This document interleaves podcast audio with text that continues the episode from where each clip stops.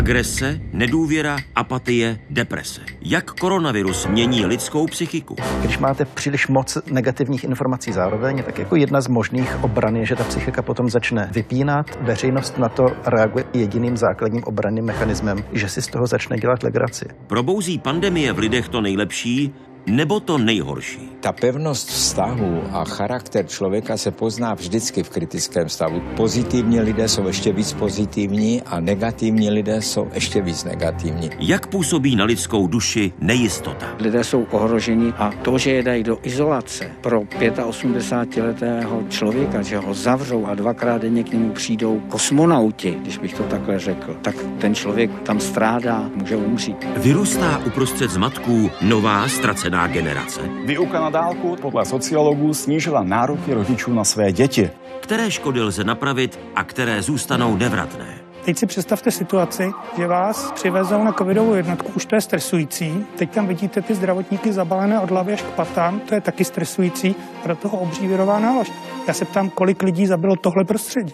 Začíná 54. díl měsíčníku Fokus Václava Moravce na téma Virus v duši.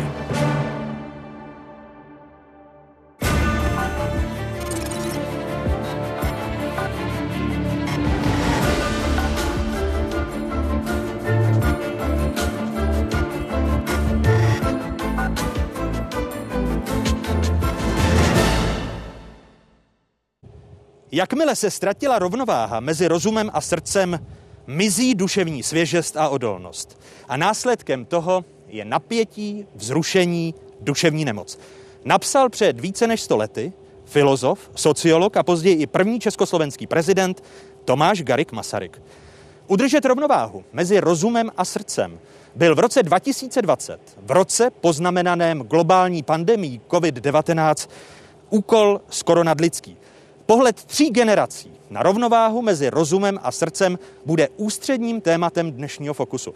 Při jeho sledování vítám vás, diváky z Pravodajské 24. Dnešní přímý přenos vysíláme z psychiatrické nemocnice Bohnice. Děkujeme vedení, že tady můžeme být. A i když tady s námi dnes nemohou být kvůli protiepidemickým opatřením studentky a studenti středních škol, přesto dostanou prostor v průběhu celého vydání dnešního fokusu. Dobrý večer vám všem.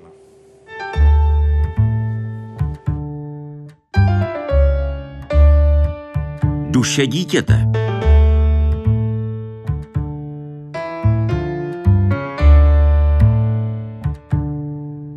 A první kapitolu dnešního fokusu otevírají divadelní a filmová herečka Simona Babčáková. Hezký dobrý večer, Simona. Dobrý večer.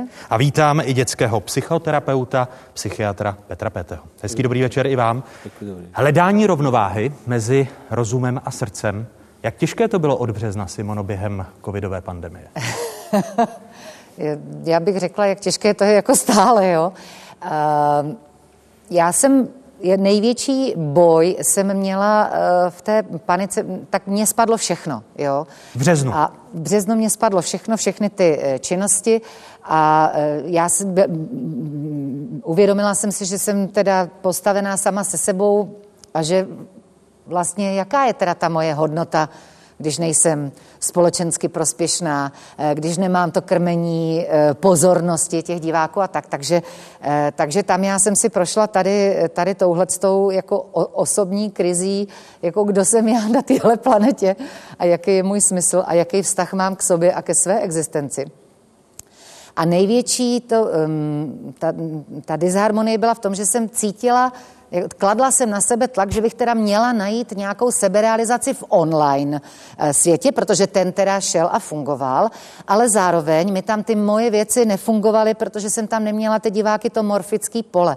A tam se mi nejvíc jakoby třískal ten rozum, který říká, okamžitě najdi nějakou adaptační strategii, aby se nějak uživila a realizovala a to srdce, který říká, ale já takhle žít nechci, mně to prostě nefunguje, já nechci prostě být bez těch lidí. Chápu správně, že jste tu adaptační strategii nenašla, když stále mluvíte o tom, že rovnováhu ne, mezi srdcem ne, a rozumem hledat? Ne, ne. Já jsem, uh, absolvovala jsem pár uh, online besed a tak, ale to není výdělečná činnost, to je prostě substituční tady kompenzační moje potřeba být nějak v kontaktu, nějak podporovat ty lidi, vyjadřovat se, být jim k dispozici a, a nějak se jevit, ale ne, ne. Vy jste maminkou dvou dětí, desetileté dcerky a patnáctiletého syna. Jak těžké to bylo s nimi hledat rovnováhu mezi rozumem a srdcem? Jak eh, snášeli ty jednotlivé měsíce koronavirové pandemie? Já si myslím, že ten tlak se tak jako pomalinku zvyšuje. My jsme naštěstí zevláci, takže my, my nás nežene žádná úplně hyperaktivita, ale rozhodně se projevuje ta absence sociálního kontaktu nejvíc. Já samozřejmě nemůžu uh, tlačit jako na děti, nebuďte tolik na počítačích, když není tolik variant B, C, D, kterým, kterým můžu uh, nabídnout. Eh, zároveň samozřejmě ta péče o, o, o domácnost, o stravu tam jako nastoupila víc, než je běžné, ale mm, jako mm, vztahy to nepoškodilo, to naštěstí ne, naopak se ukázalo, že jako jo, umíme fungovat a táhnout za jeden pro vás. Poškození vztahů, je to to, Petře, s čím se nejčastěji setkáváte u vašich eh, dětských pacientů? Eh, já myslím, určitě ztráta vztahu, spousta vztahů bylo nenávratně ztraceno pro ty děti. A v podstatě jsou to, to, co doufali, že se nějak dožene, to se teď znovu jakoby nějak přetrhlo, takže určitě ty ztrátu, ztráty těch vztahů a vždycky to dítě ztrácí ku své identity. Takže je to podle mě jako poznamená, je to jednak, že jsou smutné z toho, což je správně být smutný, když něco ztratíme. Ale v podstatě je to taková díra do identity. Je to jako velmi těžké, zejména když ty rodiče se obvykle opravdu cítí tak, že, že sami jsou tím velmi zastižený a nefung, nemohou tam fungovat tak, jako ti, kteří těm dětem dávají tu jistotu, tu předvídatelnost vlastně ta tam jako velmi chybí. Adaptační strategie. Je možné se vůbec na tu situaci, když už trvá eh, bezmála 10 měsíců adaptovat? Já, já myslím, že ano. Já jsem eh, byl v kontaktu, pracoval jsem s některými rodinami třeba v uprchlických táborech a tam ta katastrofa eh, trvá, že jo? čili tam se nedá říct, že by si mohli něco naplánovat dlouho dopředu, ale dá se říct, že minimálně nějaké období to bude takhle. To znamená, že si dáme třeba dva týdny a za tu dobu prostě potom to vyhodnotíme, jak nám bylo. To je hrozně důležité. Ty děti potřebují být nějaký konec něčeho. A pak se to dá znovu jakoby prodloužit, prodloužit, ale tohle, to je způsob adaptace. Nedá se adaptovat na nejistotu, která, na, na nějakou otevřenou budoucnost, ve které prostě vidíte uh, zmražené mrtvoly. To, to není něco, na co by se člověk chtěl adaptovat a na, to, na co by se mohl adaptovat, zejména když je dítě. Zmiňoval jsem, že v průběhu dnešního večera uvidíte desítky otázek od našich studentek a studentů po celé České republice. První dotaz, za kterým míříme na západ Čech. Dobrý večer. Mé jméno je Aleš Matějka a jsem studentem čtvrtého ročníku gymnázia Jaroslava Vrchlického v Latovech. Chtěl bych se vás zeptat, zda sociální distanc může negativně poznamenat děti. A pokud ano, záleží přitom na jejich věku? Mám na mysli, jestli jsou tím vším více ohroženy nejmenší děti, nebo naopak ty v citlivém teenage věku. Děkuji za odpověď. Začnu vás, pane doktore, jak byste naložil s odpovědí na Alešovou otázku? Já myslím, že se to nedá jednoznačně říct, protože všechno, každé životní období má nějaké rizika. Myslím si, že menší děti se mohou víc vázat na své rodiče, na své nejbližší, ale u těch dětí, kterým je třeba 9-10, tak tam ty, ty vrstevnické vztahy jednoznačně jsou jako nejdůležitější pro tu, pro tu duševní rovnováhu, pro, tu, pro ten růst. A tam, tam si myslím, že to může poznamenat, zejména když se to opakuje. Jo, protože když se vám něco hodněkrát opakuje, tak pak už jakoby nechcete se znovu vázat, protože nevíte, jestli zase ta ztráta nepřijde. A já, spousta mých klientů prostě natrvalo, jako ztratilo ty kamarádství. A to byly třeba léta, byli spolu, chodili na kroužky, sportovali spolu. Bylo to něco, co považovali za smysl svého života. A spíše až v té druhé vlně, eh, podzimní vlně, eh, než na jaře, nebo už jste to pozorovali i na jaře? Začalo to v té první vlně, ale ta první vlna hodně mobilizovala a bylo to takový, jako že všichni nějak jakoby prožívali něco nového a myslím si, že s tou druhou vlnou přišlo velké zklamání a strach, že se to znovu a znovu bude opakovat. Eh, čili tam, tam ta motivace k tomu, abych já navazoval vztahy, je menší. Nemluvě o tom, že Eh, když jako přestanu chodit po letech, eh, třeba mám holčičku v péči, která závodně tancovala a, a připravovala se na, na to, že bude závodit a bude vyhrávat. A to je vlastně to je obrovská díra vlastně pro, v, té, v té identitě. A teď vlastně ona už se bojí i něco jako začít, protože to jako nedává smysl zase, když slyšíme, že bude třetí vlna třeba.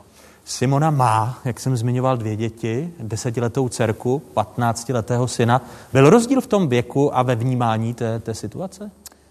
To je, těžký, to je těžký v tuto chvíli odhadnout, jo, protože já si myslím, že ty následky budou vidět hlavně Později. po a že každý je v jiné situaci, že, že tohle se nedá nějak generalizovat. Jo? Každý je v jiných okolnostech, někdo má pevnější přátelství, někdo mý Eh, my jsme, já jsem jako hodně sociálně závislá na kontaktu, já potřebuju cítit svůj kmen, svoji komunitu, eh, takže spolu komunikujeme i, i telefonicky a tak. Ten rozdíl byl, že na tom jaře jsme se mohli scházet venku, kde bylo relativně prostě bezpečno. Eh, teďka jsme prostě vevnitř, navíc je v období té, té tmy, jdeme do té vnitřní i temnoty, vylejzají štíři z děr, všechny naše nespracované obsahy prostě křičí o pozornost.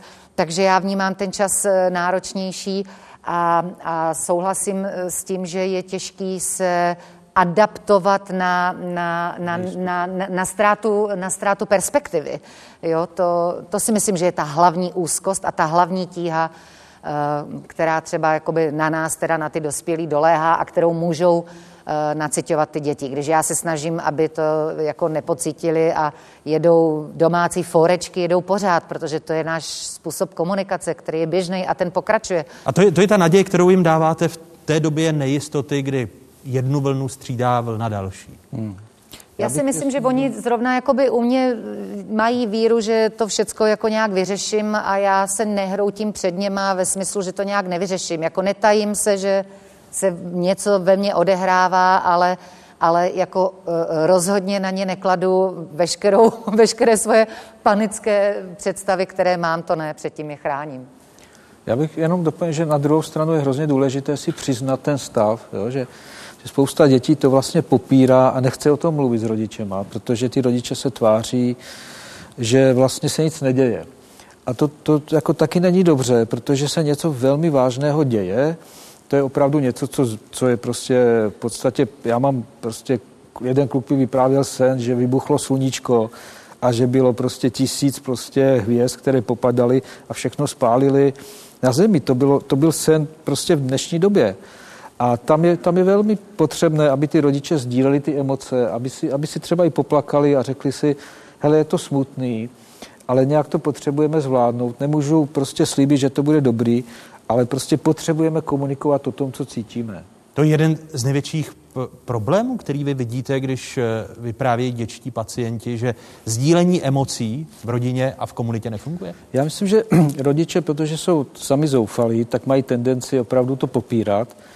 A pak ty děti jako si myslí, že to mají taky popírat vlastně, jo? že jsou jakoby na oko, se dělají vtípky z toho, ale pak to napětí roste, roste, víme, že roste domácí násilí, konflikty v rodinách a myslím si, že je to o tom, že, e, že vlastně nemají takový, nemáme takový vztah často s těmi dětmi, kde, bych, kde bychom si vyměňovali, sdíleli ty emoce.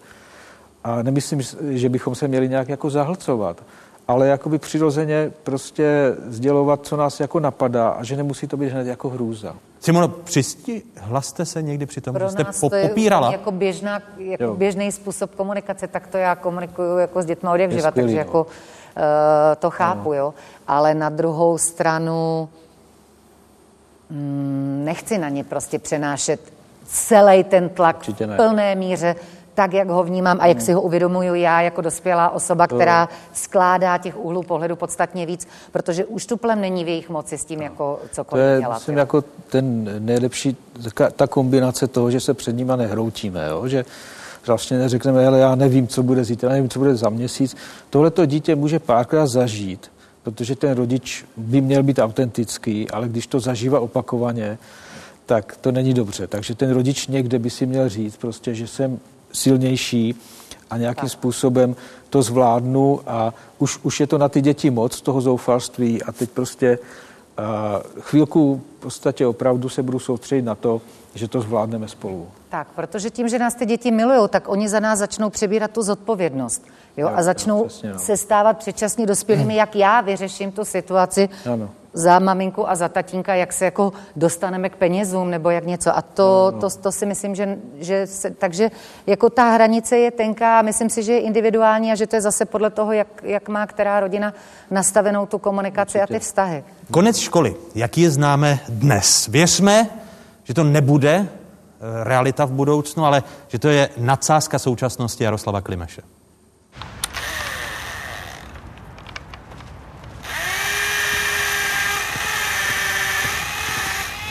Postupujte, postupujte. Dodržujte rozestupy. Prosím za mnou, tady prosím.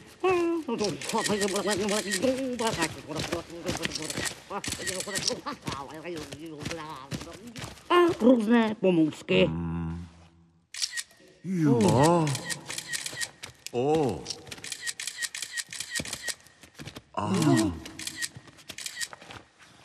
A.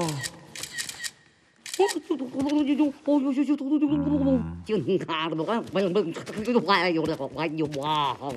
Ju. O.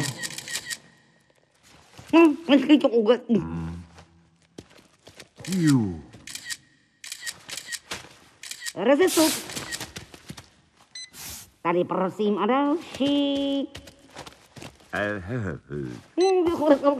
Děkuju. Nashledanou. Doufáme, že jste si to užili. Nashledanou, nashledanou.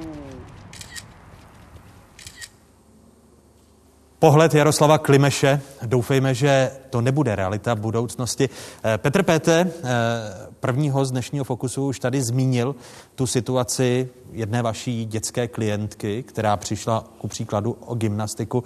Co s tím? Jak se vyrovnávat s tím, že děti přijdou o školu, o koníčky, tudíž o motivaci svého budoucího vývoje? Já myslím, že to je velmi dobrá otázka a myslím si, že, že to chce dlouhodobý přístup, že se musíme nad tím zamyslet, jestli ty děti jsme zbytečně neredukovali na nějaké cíle, které jsou velmi křehké a jsme se naopak jako nezaměřili na to, jaké ty děti doopravdu jsou. A teď je příležitost opravdu s nimi jenom být. Jo. Když se mě ptají třeba, co mají rodiče dělat, tak často jim radím, buďte jenom pozorujte ty děti a přemýšlejte o nich. A to, to bohatství, tu hodnotu, to dítě by mělo jakoby najít, objevit, může objevit znovu. Čili nemělo by být redukováno na to, že ze mě bude tanečnice, ale prostě mám nějaké schopnosti, které já můžu během tady toho stavu prostě nějak jako rozvíjet Objevit. a můžu je hlavně objevit v sobě. Ano. Jo? To je ta To je příležitost. ten potenciál. Jo? Ale já jinak doufám v konec školství, tak jak ho známe dnes především druhýho stupně, v tom, že my máme neustále zaměřenou pozornost na to, co těm dětem nejde.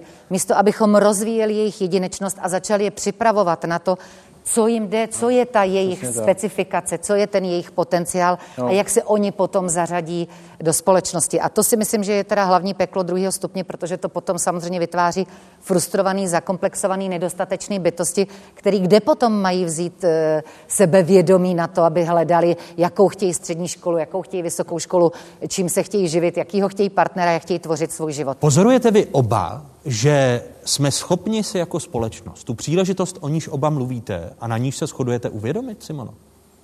Já to ve svém okolí pozoruju, protože jsem v sociální skupině, která je na to zaměřená rozvíjet svůj potenciál. To znamená, jestli mám zavřený dveře tady, Jste hezky řekla sociální skupině, nikoli bublině. No, co, to je jedno. To je jedno. Já se obávám, že moje sociální skupina je stále ještě trošku bublina vzhledem k tomu, jak dopadají volby. Ale eh, teď jsem to ztratila. Ne, ale e, myslíte si, že si tu příležitost uvědomujeme? Já jako vůbec nevím. Jako já pracuji s rodičema, kteří jsou kteří velmi motivováni své postoje měnit a mění je a myslím si, že teď by ta společnost měla takhle fungovat, jestli to převažuje v té společnosti, nevím. Jako je, je tady, jako pro mě osobně je ohrožující, že by se to mohlo překlopit na to černobílé vidění a hledání nepřítele a tím pádem by veškerý rozvoj byl zastaven. Za dalším dotazem míříme do kraje Pardubického, míříme do Holic. Můžeš. Dobrý den, jmenuji se Jakub Šimák, jsem ze základní školy Komenského v Holicích a chtěl bych se zeptat, jak moc distanční výuka ovlivňuje psychiku žáků posledních ročníků. Děkuji za odpověď. Tak začnou maminky Simony Babčákové. U nás to prošlo, protože jsem měl hotový talentovky, ale zároveň jsem to samozřejmě sdílela se svýma vrstevnicema a bylo to opravdu náročný. A já si myslím, že hlavně distanční výuka velmi ovlivňuje psychiku pedagogů, protože to je prostě fakt bezmoc. Tam chybí to morfický pole, přes který se přenáší většina informací, většinu informací přijímáme nonverbálně a prostě to nemůže fungovat. Takhle lidská bytost jako nefunguje, aby, aby přijímala informace jako pouze eh, online. A jak to snáší vaše dcera? A vy omezujete doma ten čas, který děti, vaše děti tráví u počítače? Oh. Když to člověk do toho započítá právě tu distanční výuku, těch 8-9 hmm. hodin před Ona není až tak eh, kritická, protože ona je živá a hýbe se. Syn rozhodně prostě na tom počítači je prostě způsobem, já tam běhám, křičím, bude ti to atrofovat mozek, ale jemu je to samozřejmě jedno. Takže eh, jsem v bezmoci, myslím, jako většina lidí v mé generaci a, a jsem v nějaké důvěře, že OK, probíhá tady nějaká evoluce, které nerozumím, protože jsem eh, vyšla úplně z jiného jako kontextu a konceptu. Pro mě pořád kniha je nejlepší přítel. A e, budoucnost e, ukáže tak jediný, co můžu, tak důvěřovat e, prostě jejich duši, že má nějaký záměr a, a že vědí, proč sem přišli a, a že se ho budou snažit nějak naplnit a, a ty životy nebudou prázdný. Petře, vy se setkáváte s problémy vašich klientů a klientek, které souvisejí s distanční výukou, nebo to no, není? Naprosto, je, to, je to jedno z hlavních témat určitě a ty děti jsou většinou ne všichni, ale i teď, teď bych řekl, že už všichni byli, nešli teď na tu střídavou školu třeba frustrované a opravdu e, ta, jakoby ty rodiče bohužel někdy nedocenují to, že to, je, to není lidský kontakt. Takže pro děvčátko, chlapečka dělat úkol bez toho, aby paní učitelka se na něho usmála, aby to mohl dát a podívat se do očí, tam ta motivace se hledá velmi těžko a tam si myslím, že kdyby se to opravdu opakovalo, tak to má nějaký negativní vliv na ně, na tu jejich motivaci. Ta otázka těch posledních ročníků je velmi citlivá, protože to je... Distanční výuka, která Přesně. může zabránit přípravě na maturitu. No, takže tam nebo... třeba velmi roste úzkost těch dětí z toho, že nezmaturují, že neudělají ty přijímačky. To je, to je něco opravdu, jako to má až někdy jakoby rozměr paranoje a tam potřebuji velmi uklidňovat a, a myslím si, že uvidí se za několik let, jestli tohle to potom nebude mít na ně takový vliv, že potom se ztratí ta motivace k tomu dosahovat těch výkonů, protože oni zažijou, že vlastně je to k ničemu vlastně, jo. takže tohle to uvidíme z pohledu několika let, si myslím. Za dalším dotazem míříme na jich Moravy do Hodonína. Dobrý den, jmenuji se Vojtěch Bohunský, jsem studentem čtvrtého ročníku obchodní akademie v Horoníně. A má otázka na vás se týká žáků a studentů. Jako student doučuji pár malých dětí a pozoruji na nich, jak se za první a druhou vlnu, tudíž čas, který strávili doma na distanční výuce, změnili. A to tak, že jsou zpomalené v chápání nového učiva. Rád bych se proto zeptal, jaký dopad bude mít na děti půlroční výpadek v prezenčním učení. Očekáváte změnu ve známkování, protože známky samotné e, teď nemají takovou váhu jako ve škole. Předem děkuji za odpověď a přeji hezký den. Otázka z Hodonína vlastně navazuje, Petře, na to, o čem jste mluvil předtím. To znamená ztráta motivace. Určitě, já myslím, že tam to pomalejší učení může být opravdu známka i deprese. Ty, ty, ty děti mají dost a prostě je velmi podle mě nesprávné furt nutit, předpokládat, že to je prostě jenom sezení u počítače a že to prostě zvládnou stejně jako tu školu. Je to naprosto jiná dimenze. Čili já bych, eh, když jste říkal na začátku srdce a rozum, tak tady bych opravdu upřednostňoval to srdce. Já myslím, myslím si, že tady v tom období to srdce má převládnout, že ty děti mají právo zlobit eh, v tom smyslu, že opravdu bychom po nich neměli chtít ty výkony.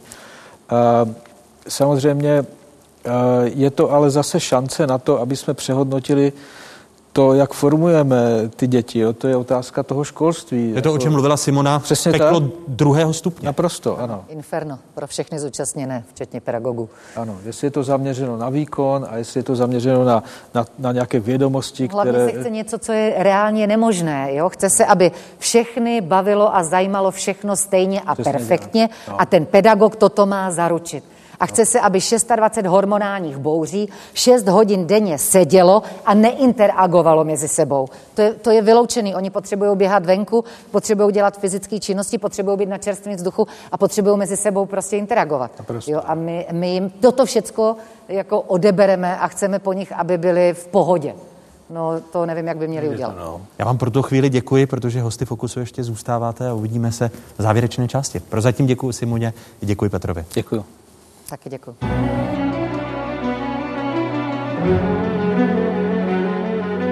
Hosty Fokusu Václava Moravce na téma Virus v duši dnes večer jsou dětský psychoterapeut Petr Pöte, herečka Simona Babšáková, psychiatr Martin Holý, výzkumník v oboru sociální psychiatrie Petr Winkler, adiktoložka Michaela Štávková a sociolog Daniel Prokop.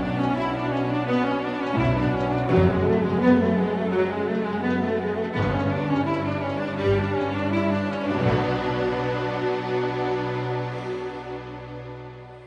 každém fokusu, a nejinak je tomu i dnes, dáváme prostor dotazům nejmladší generace, tedy studentkám a studentům z různých koutů České republiky. Tentokrát jsme se zástupců nejmladší generace také zeptali, jak prožívali či prožívají karanténu a s čím se nejhůř vyrovnávali či vyrovnávají. Tady jsou odpovědi z Velkých Karlovic na východě Moravy a z Českých Budějovic. Dobrý den, jmenuji se Marek Holčák. Je mi 12 let. Když nám na, na jaře oznámili, že musíme domů kvůli koron, pandemii koronaviru, tak jsem byl strašně rád, protože jsem si řekl, že to bude jako prázdniny, ale nebylo to tak. Zjistil jsem, že je to trápení, moc mi úkoly nešly, online jsme měli jenom angličtinu, bylo to... Angličtina mi ještě jakž tak šla, ale ostatní předměty pro mě bylo strašně těžké. Někdy jsem se i s mamkou pohádal kvůli tomu, že jsem v tom neměl řád. Dobrý den. Chtěl bych vám povědět, jak jsem prožil čas v době koronaviru ohledně školy a vyučování. Má to dvě stránky, jednu lepší a jednu horší. Mohl jsem stávat později a e, třeba pár minut před vyučováním a stejně jsem to stíhal.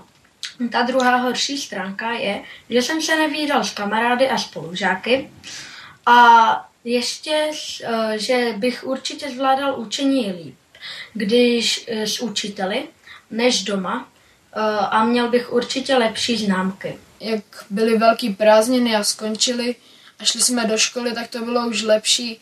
Ve škole jsem se učil líp, ale jak zase to nastalo, že jsem musel jít zase domů kvůli koronaviru, tak to zase bylo, že jsem se bál, že budu mít špatné známky, nebo se mi dařit. Ale už to bylo lepší, protože jsme měli víc předmětů online a už se mi, dá se říct, víc dařilo. Ale potom jsme celá rodina dostali koronavir a bylo to strašně, strašně jsem se bál o babičku a dědu, protože jak říkali, že to může být eh, pro starší lidi nemocné, eh, vážně eh, nebezpečné, tak jsem se bál, ale, ale jsem rád, že babička s dědou šli na testy a byli ne- negativní. Současná situace je plná strachu. A na strachu je nejhorší to, že se špatně hledá jeho racionální míra.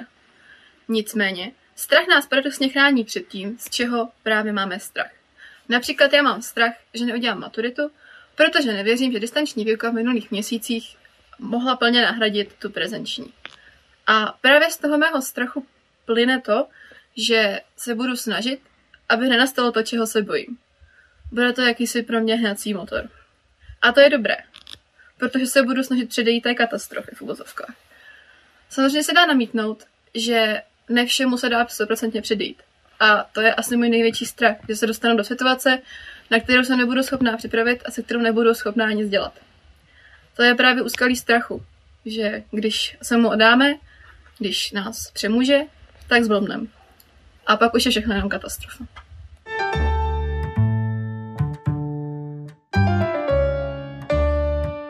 Temno v duši.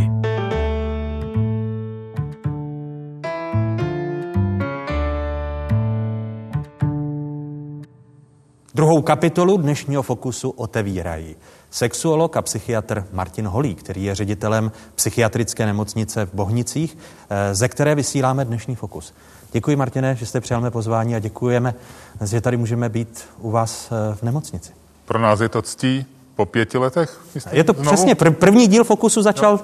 tady, takže se vracíme na místo činu po pěti letech. Ještě jednou děkuji. Hezký dobrý večer, vítejte. A vítáme výzkumníka v oboru sociální psychiatrie Petra Winklera z Národního ústavu duševního zdraví. Hezký dobrý večer, Petře, i vám. Dobrý večer, děkuji za pozvání.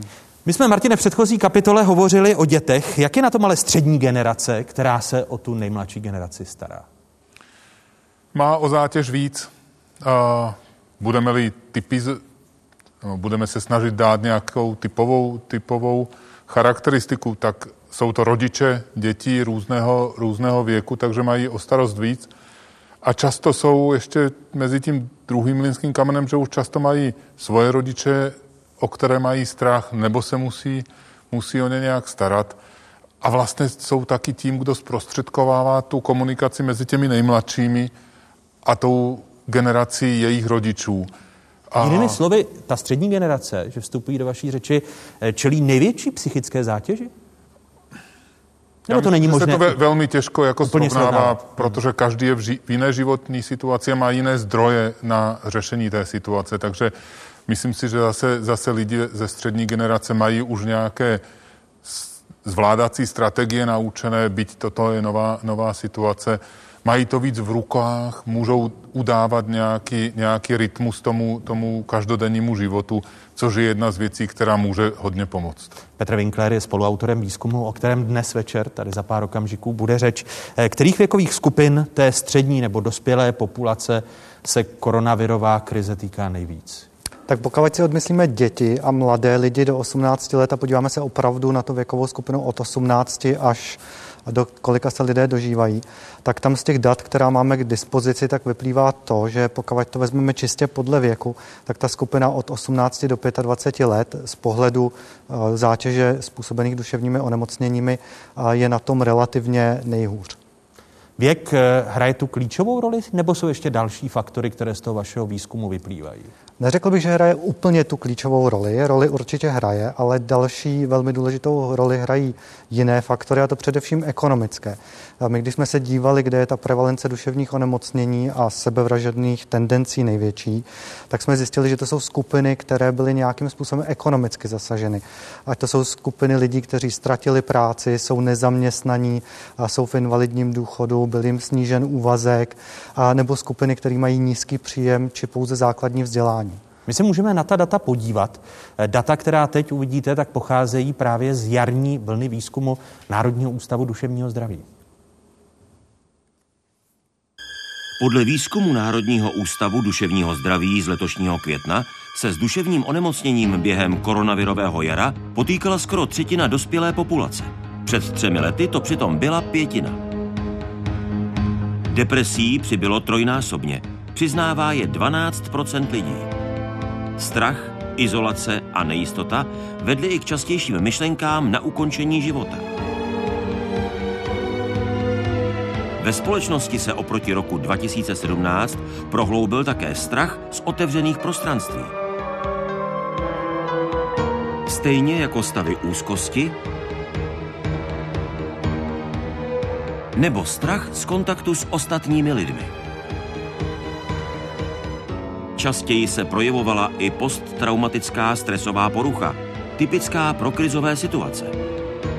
Oproti situaci před třemi lety pak výzkum zaznamenal dokonce čtyřnásobný nárůst případů panické poruchy.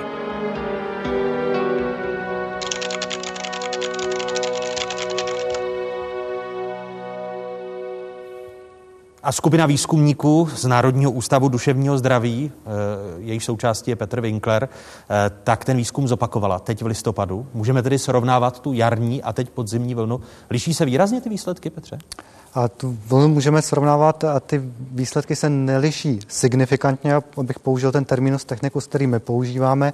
A nicméně došlo tam ještě k slabému nárůstu oproti jaru 2020. To znamená, že ty podzimní výsledky potvrzují jarní trendy.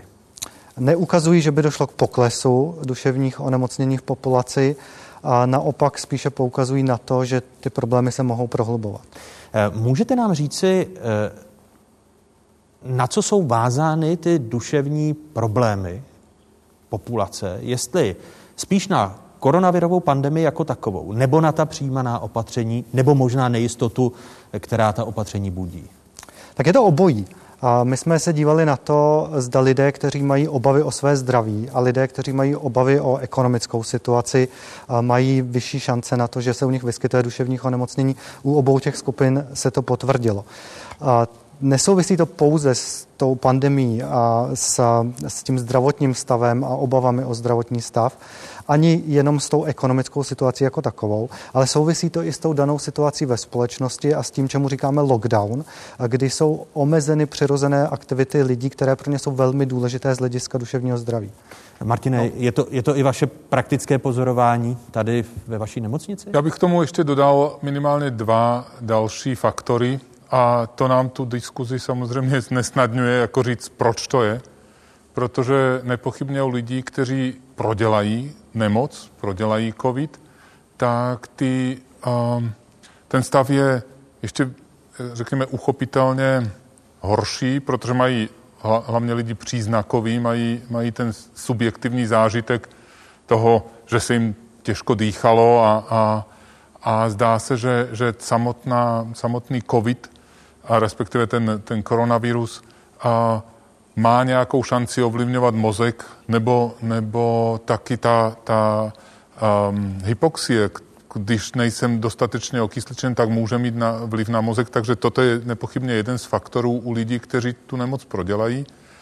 A pak asi je dobré zmínit taky něco, čemu říkáme behaviorální imunitní systém. To znamená to, jak se chováme bez ohledu na to, jestli je to COVID nebo jiná nemoc, ale že vlastně tak, jak naše T lymfocyty likvidují, likvidují nemoc, tak vlastně ten starý, evolučně starý mechanismus, který máme v sobě na neuvědomované úrovni, je, že jsme prostě ostražitější, úzkostnější a snažíme se nenakazit. A, takže to samozřejmě má vliv na, to, na tu prožívanou úzkost a je to, vlastně, je to vlastně něco, co jde ještě paralelně k tomu, že můžeme hledat nějaké vnější příčiny, ať už sociální izolaci daná, dan, dané lockdownem, anebo, anebo tu ekonomickou nejistotu. Eh, přizpůsobuje se eh, tomu nárůstu duševních nemocí i péče o nás jako o, o možné pacienty, když se podíváte, kam česká společnost pokročila od toho jara, Martina? Um, já myslím, že to, co je naším úkolem, pokud se, se řadí mezi lidi, kteří aspoň částečně ovlivňují systém, systém péče, tak si myslím, že musíme být připraveni na velmi včasnou péči a musíme tu péči jako velmi nabízet a vlastně velmi snížit práh té, té, té, té vyhledané pomoci, protože, protože ta včasná intervence je to, co může zabránit tomu, aby z toho, co popisuje ten výzkum, to znamená nějaké úzkostné prožívání, aby z toho vznikla úzkostná porucha. Prostě pokud se tam v, těch, v, těch, v, té, v, té, v této chvíli, jestli ten člověk má nějakou prožívanou úzkost, znamená, že je to reakce, ale ještě to není zafixované a, a není to chronifikovaná, chronifikovaná úzkost. Takže ta včasná psychosociální podpora, která je v této chvíli nutná, tak musí být velmi nízkoprahová. A dě, protože, děje se, děje protože, se to? Protože ten práh, já to jenom dokončím, je často v hlavách lidí. Jako mnozí pacienti vlastně se bojí z různých důvodů tu pomoc, pomoc vyhledat. Na našich číslech hospitalizačních je to vidět, že vlastně my během lockdownu, jak toho jarního, tak teď podzimního, přijímáme o 25% lidí méně. Ne proto, že by jsme stavěli práh a lidi odmítali, protože ty lidi nepřijdou. Takže te, ten práh si oni staví, protože možná se bojí nákazy uvnitř zdravotnického zařízení, možná se bojí jiných věcí a takže my potřebujeme o to, o to víc snížit práh těch, a dostupnost, dostupnost těch služeb. Co na, na, na jaře, myslím si, že naše ambulance, nejenom bohnické, ale psychiatrické ambulance v České republice velmi dobře zvládly, taky díky tomu, že byla velmi dobře podpořena a, a umožněna distanční péče. Petře? No, Martin dobře odpověděl na, na to, co je potřeba udělat a já odpovím na tu vaši otázku, jestli se to děje. Z mého úhlu pohledu se to děje. Přijali jsme spoustu efektivních opatření, jako že se umožnila psychiatrům distanční práce přes online systémy. Přijali se opatření, které se týkají komunikace směrem k obyvatelstvu, že mohou pocitovat nějaký zvýšený psychický tlak, že s tím mohou sami něco dělat a že pokud na to nestačí, tak je tady odborná péče. Ta odborná péče se navýšila, navýšila řešila se automaticky eh, ze systému zdravotního pojištění, to znamená Všeobecná zdravotní pojišťovna přišla se systémem psychosociální podpory, kdy každý, kdo je v nějaké eh, větší či menší krizi, eh, může čerpat až 10 hodin psychosociální podpory. Došlo k nárůstu a k rozvoji krizových lůžek, posílily se okamžitě linky důvěry, to už, to už na jaře, pružně se reagovalo na tu skladbu volajících, která je potřeba. To znamená, těch opatření, které se udělaly tady v České republice, tak je opravdu dost. A, a myslím, že i v kontextu celosvětovém jsme na těch předních místech, kdybych to měl hodnotit podle toho, jak dobře jsme zareagovali. Ta druhá část, o které mluvil Martin, vychází z populace.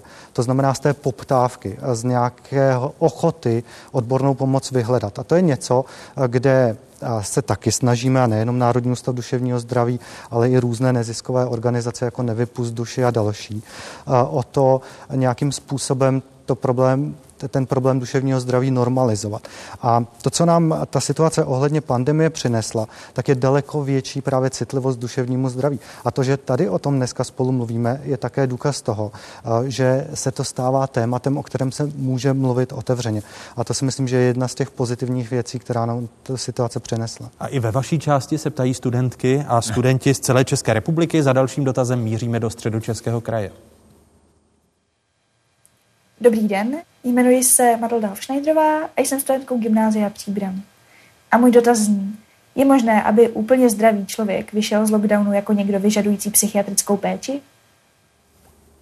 Jednoduchá otázka, bude tak jednoduchá odpověď, Martine?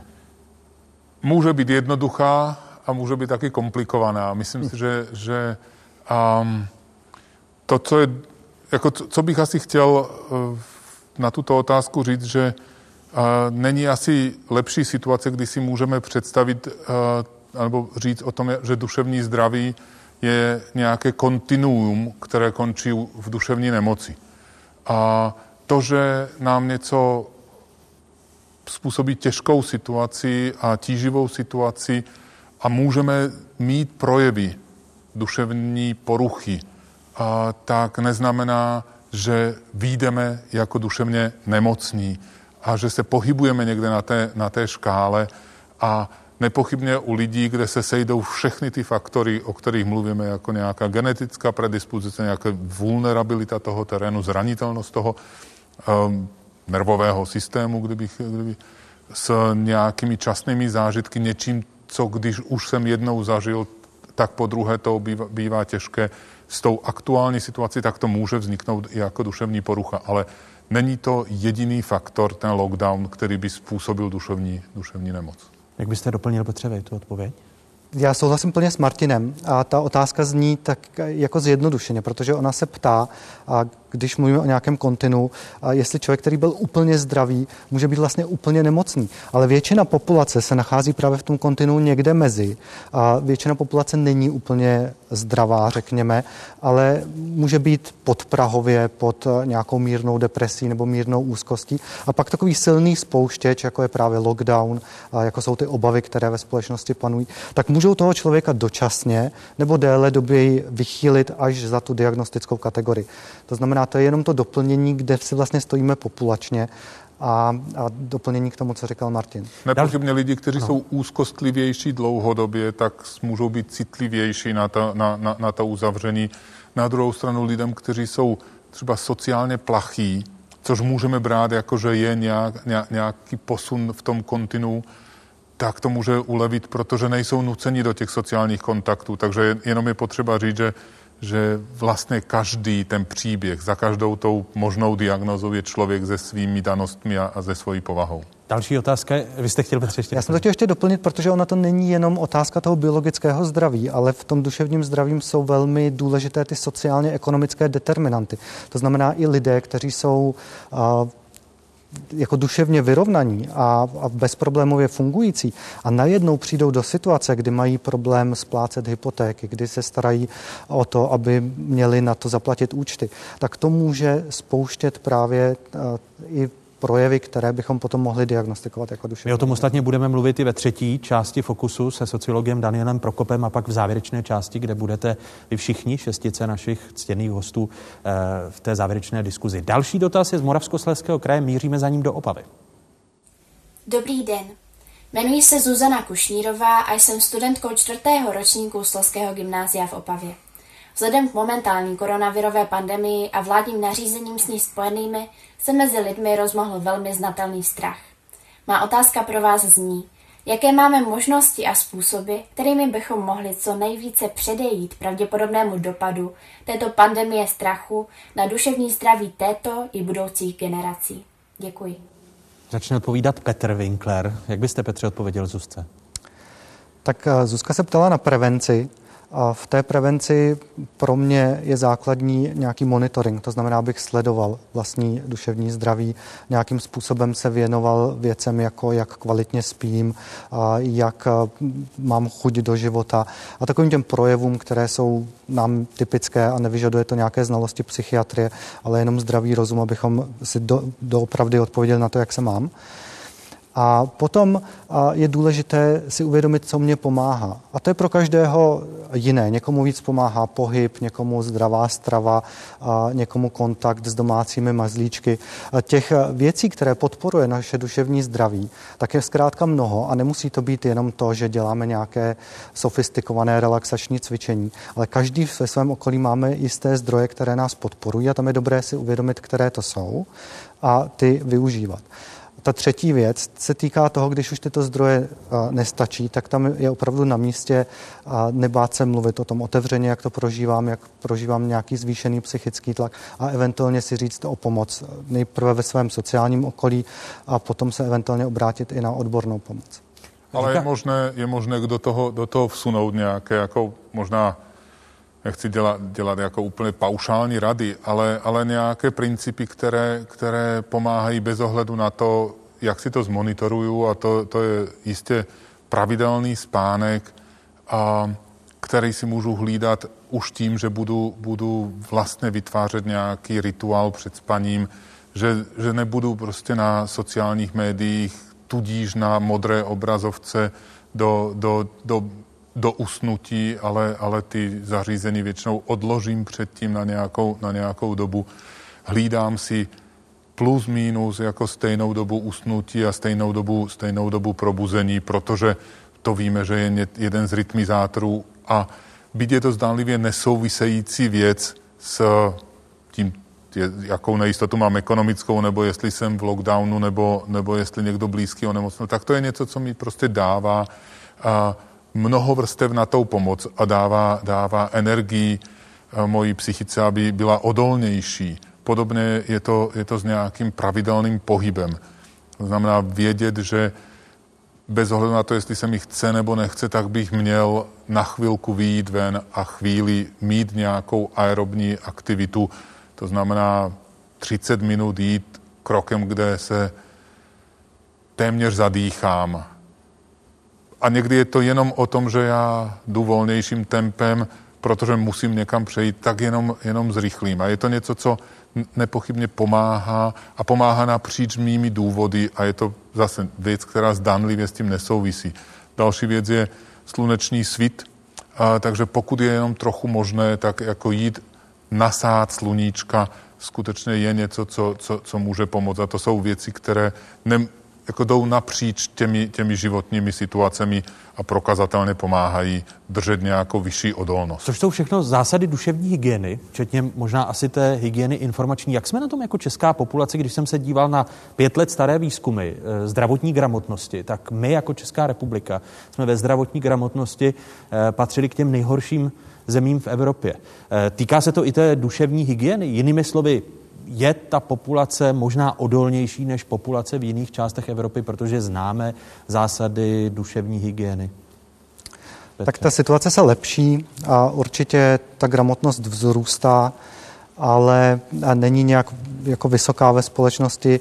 A tomu tématu duševního zdraví není podle mého názoru věnována taková pozornost, jaká by mu věnovaná měla být, což mám pocit, že se, že se teď mění a lidé si velmi rychle všímají toho, že to pro ně je důležité.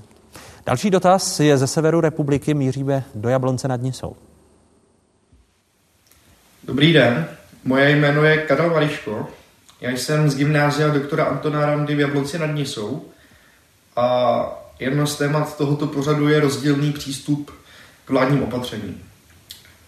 Já to pozoruji i ve vlastním okruhu, a proto bych se chtěl zeptat, jak přistupovat k lidem s rozdílným názorem na vládní opatření a o, jak si kvůli tomuto rozdílnému přístupu neznítit vztahy.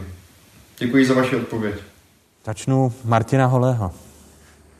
Um, já myslím, že jako ke každé rozdílnosti, akorát tahle je často obsazená vyšší, vyšší emocí. Uh, ale není to asi jediné třaskavé téma ve vztazích, které, které v posledních letech zažíváme a často se na tom štěpí, štěpí a vztahy a, a, a je, to, je, je to komplikované.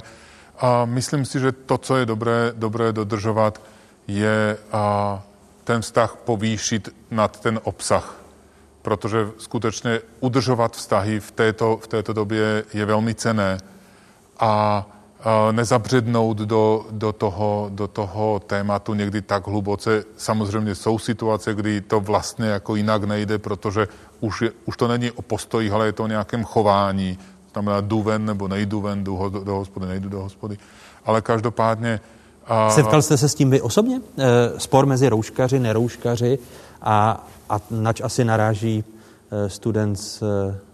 Musím říct, že žiju asi v bublině, kde, a asi je to dané i, i tím zdravotnickým prostředím, kde máme asi tu hands-on zkušenost uh, z toho, z toho, že COVID jako dokáže být jako nepříjemný a je dobré se před ním, před ním chránit. Takže z tohoto, z tohoto pohledu jsem nemusel, nemusel nikdy, nikdy řešit vážný, vážný rozpor. A na druhou stranu rouškař, nerouškař, tak uh, je faktem, že, že pokud použiju kvalitní respirátor a dodržuju další opatření, tak můžu být relativně tolerantní v tom face-to-face kontaktu s někým, kdo, kdo to mm, odmítá. Petře, jak byste odpověděl vy na otázku eh, Karla Variška? No de facto podobně jako odpověděl Martin, je důležité vycházet s lidmi, kteří mají rozdílný názor a tady je na místě asi reagovat nějakým pochopením, protože ta situace se nás dotýká všech, opravdu zasáhla do našich životů velmi významně a prostě je tady část populace, která to může nést těžce a reagovat nějakým způsobem podrážděně nebo reagovat tak, že jde do opozice vůči těm, vůči těm opatřením. A nemyslím si, že to můžeme zlepšit tak, že budeme nějak vyhrocovat ty vztahy mezi sebou, ale spíše tím pochopením a, a vysvětlováním toho, proč například my dodržujeme ta opatření. Nikdy nemů- ano. Pardon, ale nikdy nemůžeme vidět ten, tu část světa, která determinuje ten názor. Eh, jenom když si představíme, že je to možná člověk, který vlastně závisí na uh, restauraci, kterou musel zavřít a, a samozřejmě ta ta zloba se musí někde, někde kanalizovat a, a ta rouška, tím, jak je to velmi pozitivním symbolem, jak jsme vlastně byli ten národ, který to světu přinesl, tak samozřejmě to je teď ta, ta, ta jako nejvíc obsazené, to nej, nejemočnější téma, takže do toho se to, do toho se to často, často potom napere všechna ta, ta frustrace, která je daná ze situací. Já jsem chtěl právě, Martine, navázat na to téma, které jste zmínil, polarizace společností ještě před globální pandemí COVID-19. Je ta polarizace a to neposlouchání se a, a vyhrocenost názorů jednou z těch příčin, možných zvýšených duševních problémů? Petře? To já si netroufám takhle odhadnout. Prostě celospolečenská situace samozřejmě přispívá k tomu, jak my se cítíme v té společnosti, to rozhodně. Ale nakolik a jestli to přispívá k výskytu duševních onemocnění, to, to nejsem, schopen, nejsem schopen říct. Já vám oběma pro tuto chvíli děkuji. Eh, výzkumník v oboru sociální psychiatrie Petr Winkler i psychiatr, sexuolog a ředitel psychiatrické nemocnice v Pražských Bohnicích Martin Holý zůstávají hosty dnešního Fokusu. Prozatím děkuji. Tři povolání, tři kouty České republiky. Tím se dostáváme ke střední generaci. Jak koronavirová krize ovlivnila právě její život? Poslechněme si odpovědi. Učitelky z Prahy, básnířky z Ostravy a sociálního pracovníka z Jeseníku. Loni přesně touhle dobou mě kamarádka doprovázela do školy, protože měla home office. Já jsem se zasněla. Taky bych někdy chtěla mít home office. A to bylo rouhání. V březnu letošního roku nás všechny uzavřela pandemie doma. Mě přepadl strach, panika. Co bude se mnou, s mými dětmi, s rodinou, s přáteli, s kolegy ve škole, se studenty. Mám černé scénáře a ty jsem si naštěstí odžila velice rychle, takže v současné době mě nejvíc trápí skutečnost, že nemůžu vidět své přátele a především studenty. Můžeme se výdat jenom přes monitory našich počítačů a to je málo. Každý den je prosím, aby se mi ukázali na kameru a já aspoň občas viděla jejich úsměv. Nejhorší pro mě v současné době na pandemii je právě nemožnost výdat se s lidmi kolem sebe a mít s nimi živý osobní kontakt. U nás doma byl jeden z těch méně příjemných zážitků ten, že manžel ztratil práci, protože je závislý na funkčnosti kulturního sektoru, na funkčnosti škol, školek eh, a na tom, aby si lidé, lidé veřejně svobodně scházeli. To znamená to ze dne na den přestalo existovat a ten stav trvá dodnes. Otázka je, jak dlouho bude trvat to znovu zpátky nahodit, pokud to vůbec bude možné. Na druhou stranu všechno přináší i něco eh, pozitivního. A tady si dovolím zmínit, že my jsme už před rokem vyhodili televizi. Byl to úchvatný nápad, což se nám ukázalo až dneska proto, protože jsme přestali být vystaveni tomu proudu brutálnímu nátlaku informací, Naopak jsme si vyhledávali svoje vlastní a ještě nám to podpořilo vztahy, které máme v rámci Evropy, kde jsme si korigovali to, co se na nás oficiálně valí, s tím, jak je to ve skutečnosti. Takže v podstatě happy end. Velkým problémem pro nás je obrovská byrokratická zátěž, která nás v sociálních službách odvádí od té samotné práce s klientem. Jakoby je daleko rozsáhlejší, než byla v předchozích uh, obdobích před vznikem koronové pandemie velké obavy a strach mám eh, z toho, jaké ty dopady eh, budou mít na rodiny a na lidskou psychiku. Eh, bojím se chudoby, nejenom chudoby materiální, ale ty duševní a jakési oploštělosti a apatie, která té společnosti teď momentálně jako je.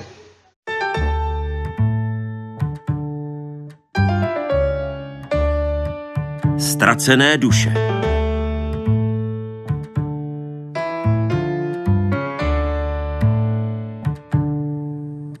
Hosty třetí kapitoly dnešního fokusu jsou adiktoložka, psychoterapeutka Michaela Štávková, která je vedoucí psychiatrické poradny pro dorost v zařízení sociální intervence v Kladně. Hezký dobrý večer, Michal. Krásný dobrý večer. A vítám sociologa Daniela Prokopa. Hezký dobrý večer, Dane, i vám. Začnu u vás. V tom předchozím příspěvku padla zmínka o ztrátě zaměstnání. Prohloubí tato krize ekonomické problémy a tím i sociální rozdíly české společnosti? No ty ztráty zaměstnání úplné zatím třeba mezi zaměstnanci takový problém nejsou, ale spousta lidí nám ve výzkumech říká, že by jim byl nějak redukován úvazek, přišli o dohody o provedení práce, přišli o takové ty příjmy na černo. Eh, hodně to zasáhlo eh, OSVČ, kteří vlastně v čas, často v Česku pracují v takové té pozici, že jsou reálně zaměstnanci, ale mají nestabilní úvazek přes OSVČ. Takže tyhle ty jako destabilizované úvazky to zasáhlo výrazně a proto také tito lidé nejvíce utrpěli eh, finančně, jejich domácnosti. A problém je, že to jsou často domácnosti s dětmi, protože my obrovsky daníme uh, ty částečné úvazky, na které by měly chodit rodiče, takže ty matky a uh, otcové dětí, kteří nemůžou pracovat na plný úvazek, hodně často pracují na tyhle ty polovičaté nestabilní úvazky.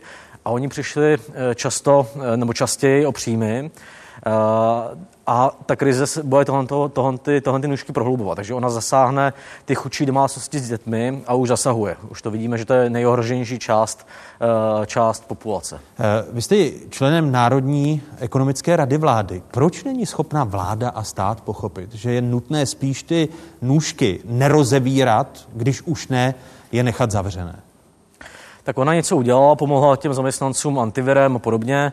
Nicméně podle mě bychom se měli zaměřit na pomoc eh, těm rodinám s dětmi, eh, jednak tím, že jim třeba snížíme ty daně eh, těm chudším lidem, druhá tím, že uděláme nějakou pomoc zaměřenou na tyhle ty, typy domácností, protože vlastně ty naše data ukazují to, co tady už říkal pan Winkler přede mnou, že právě ty rodiny, které byly zasaženy ekonomicky nejvíce, tak ty jejich členové často trpí i těmi symptomy, eh, které ukazují nějaké problémy v duševním zdraví. My máme v tom panelu takovou otázku, která zkoumá něco podobného, o čem mluvil pan Winkler, příznaky eh, depresí a úzkostí.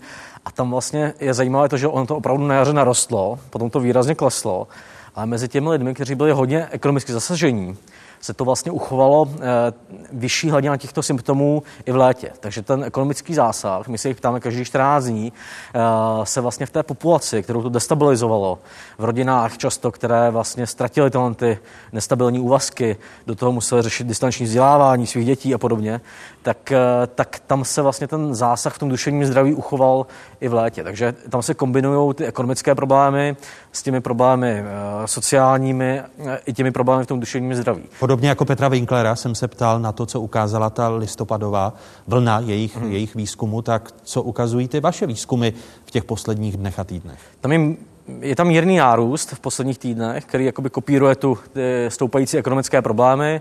Odpovídá to zhruba u nás teda datumu v květnu, uh, takže uh, vlastně řekl bych, uh, že ty data nejsou nějak v rozporu, oni jsou trošku jinak sbírané. Ty naše data jsou hezké v tom, že tam vidíte, jaké skupiny to zasahuje různě v čase. A opravdu se tam třeba ukazuje to, co říkal Petr Winkler, že na jaře byla hodně zasažená ta mladší generace. Ona musela hodně změnit e, životní styl. Vlastně ta izolace e, na ně má asi velké nároky i e, psychické, což se ukázalo i v těch našich datech, které sbíráme s think tankem IDEA každý 14 dní. Tady může navázat Michala, jestli právě ty patrné sociální rozdíly nebo sociální rozdíly jsou jednou z těch predispozic k závislostem? Eh, mohou být a nemusí. Eh, já vám to vysvětlím na příkladu. Když ehm, a rozdělíme to na různé sociální skupiny, eh, vezměme třeba sociálně slabou rodinu v sociálně vyloučených lokalitách, kde ty predispozice jsou k tomu samozřejmě větší. Už kvůli tomu, o čem teď mluvil kolega, že jejich ekonomická situace je horší. Nicméně je závislost a závislost. V těchto sociálních skupinách je větší předpoklad k nárůstu závislosti na návykových látkách. Ale vezměme si potom jinou skupinu eh, rodin, které jsou zajištěné, eh, které velmi dobře fungují, ale tenhle ten stav, který bohužel je udržuje často doma, ať už v karanténě, nebo protože musí pracovat na home office a tak dále, jim zase bere něco jiného, ne tu materiální stránku, eh, ale rozvíjí se tam jiná závislost. A to je závislost třeba na sociálních sítích, na počítačích, na mobilu. A je to hlavně především z toho důvodu, že rodiče nemají čas nemohou se tolik věnovat svým dětem, dávat jim to, co potřebují, zájem, který potřebují děti. A tak jsou děti od rána do večera na počítači a tam roste trochu jiná závislost než v těch sociálně vyloučených lokalitách. I ve vaší části se ptají studentky a studenti z celé České republiky. Za prvním dotazem v třetí části míříme do Opavy. Dobrý den. Jmenuji se Ondřej Backa a jsem studentem čtvrtého ročníku Sleského gymnázia v Opavě. V době koronavirové se většině z nás nedostává tolik sociálního kontaktu, kolik bychom potřebovali. V čase nestability se uchylujeme k životním jistotám, někteří spadnou až k závislostem. Mým dotazem proto je, jestli může tato sociální deprivace přímo způsobovat prohlubování závislostí. Děkuji. Otázka pro Michalu. Může a způsobuje. Jakákoliv sociální deprivace způsobuje psychické problémy, protože nám prostě a jednoduše něco chybí. Chybí nám sociální kontakt, chybí nám sdílení, chybí nám komunikace. Eh, takže ano, způsobuje. Eh, mládež má trochu větší možnost si nahrazovat sociální kontakty víc než teda ta starší generace právě v rámci těch sociálních sítí. Ale tam je velmi tenký let a velmi tenká hranice právě k tomu, eh, aby nespadly do syndromu závislosti. A ještě potřebuji říct, že než dojde jedinec k syndromu závislosti, potřebuje si projít nějakou určitou cestou.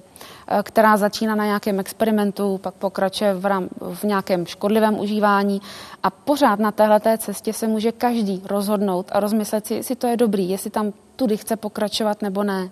No tady se nabízí otázka, která navazuje na, na tu vaši odpověď. Které druhy závislostí jsou mm. teď nebo byly v roce 2000 mm. na vzestupu?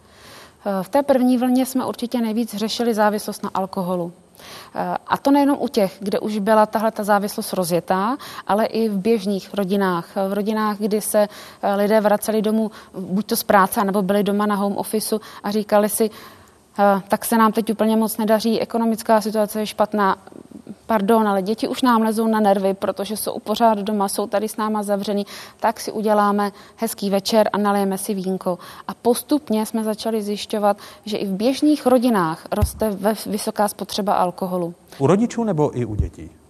My doufáme, že jenom u rodičů. Jenom u rodičů. No a pak se to postupně přesouvá dál. Uh, trochu mám, se nám snížily závislosti na látkových eh, závislostech, to znamená eh, pervitin, marihuana a tak podobně, ale zase se zvyšují jiné, eh, jiné věci a to jsou například online sázky. Nebo můžeme pokračovat dál závislost na cukru, závislost na energetických nápojích, sladké nápoje. A v poslední době mám pocit, že se u nás v celé společnosti objevuje jakási závislost na normalitě, protože často říkáme, slýcháme, tohle přece není normální, my chceme tu normalitu, my se chceme vrátit zpátky do toho normálního světa, do toho tak, jak to bylo dřív. A my si snažíme ukázat, že tohle je život. I to, co se nám děje teď v tuhle chvíli, i to negativní, to všechno do našeho života patří a je to tak trošku v pořádku. Potvrzují, eh, Danieli, i vaše data eh, větší nárůst závislosti a závislostního chování? My se upřímně řečeno na závislosti neptáme, ale eh, na eh, studenta, který se ptal, bych odpověděl tím, že my sledujeme třeba v těch datech eh, velký pokles aktivity dětí, když přijde na restrikce, tak tam se omezí samozřejmě kontakt s vrstevníky ve škole, ale omezí se taky kroužky a ta aktivita výrazně e, klesá.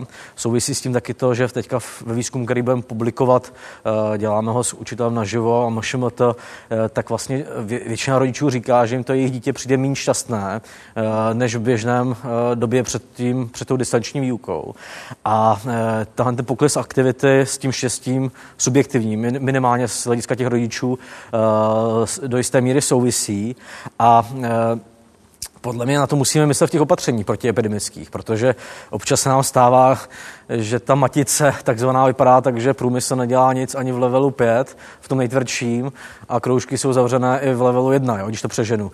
Takže musíme myslet na to, že některá ty opatření, které třeba nesou ty děti na těch bedrech, tak mají velké dopady, které nejsou hnedka vidět v nějakých číslech, ale můžou být vidět prostě za x let v rozvoji těch dětí a v naplnění, naplnění jejich potenciálu a podobně. Z vašeho pohledu tedy ta tíže opatření je vlastně na tu nejmladší generaci, na ty nejmladší generace asi největší, protože jim se zavřely školy, jim se zavřely kroužky, zatímco třeba rodiče do práce chodí, byť mohou mít obavy ze ztráty zaměstnání.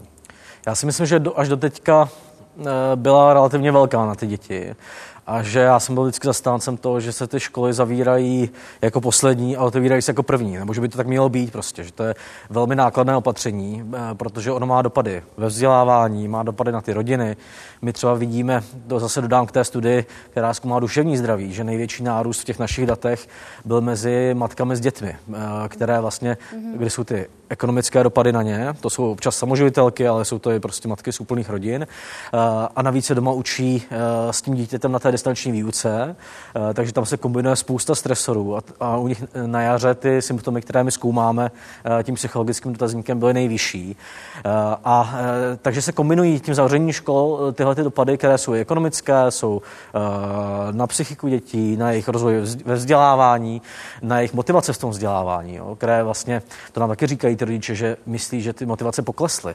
Jo, takže uh, ty dopady možná budeme vidět za několik let toho, co se uh, teďka děje a nesmíme to podcenit. Jo. Musí prostě, uh, musíme se připravit i na to, že po tom covidu musí přijít věci, jako je intenzivnější doučování. Tam vypadlo desítky tisíc dětí z výuky kvůli technice internetu a podobně, jo, podle našich výzkumů. Takže musíme se připravit na to, že do tohohle musíme investovat. Jo. Takže pokud čerpáme miliardy z Evropské unie, tak nejenom do betonu, ale i do náhrady těchto těch škod. Eh, rok 2020 eh, proměnil i kriminální sféru, tak říkajíc. Podívejme se na data, která se týkají kriminality. Jak dokládá policejní statistika, koronavirus změnil i kriminální scénu. V prázdných ulicích a veřejné dopravě se nedařilo kapesním zlodějům a ubylo i vloupání do domů a bytů. Pozornost lupičů za to přilákaly restaurace, kiosky nebo obchody. Meziročně mezi lednem a květnem ubylo případů násilné kriminality, bohužel kromě nejzávažnějších zločinů – vražd. Jejich počet oproti Loňsku vzrostl. Častěji se vyskytoval jinak vzácný trestný čin, ublížení na zdraví lidskou nemocí a zdvojnásobil se počet případů šíření poplašné zprávy. Změnu životního stylu během jara charakterizoval i více než dvojnásobek záchytu nelegálního provozování hazardních her, anebo proměna drogové scény, kde ubylo odhalených případů produkce pro další prodej a naopak přibylo výroby pro vlastní potřeby.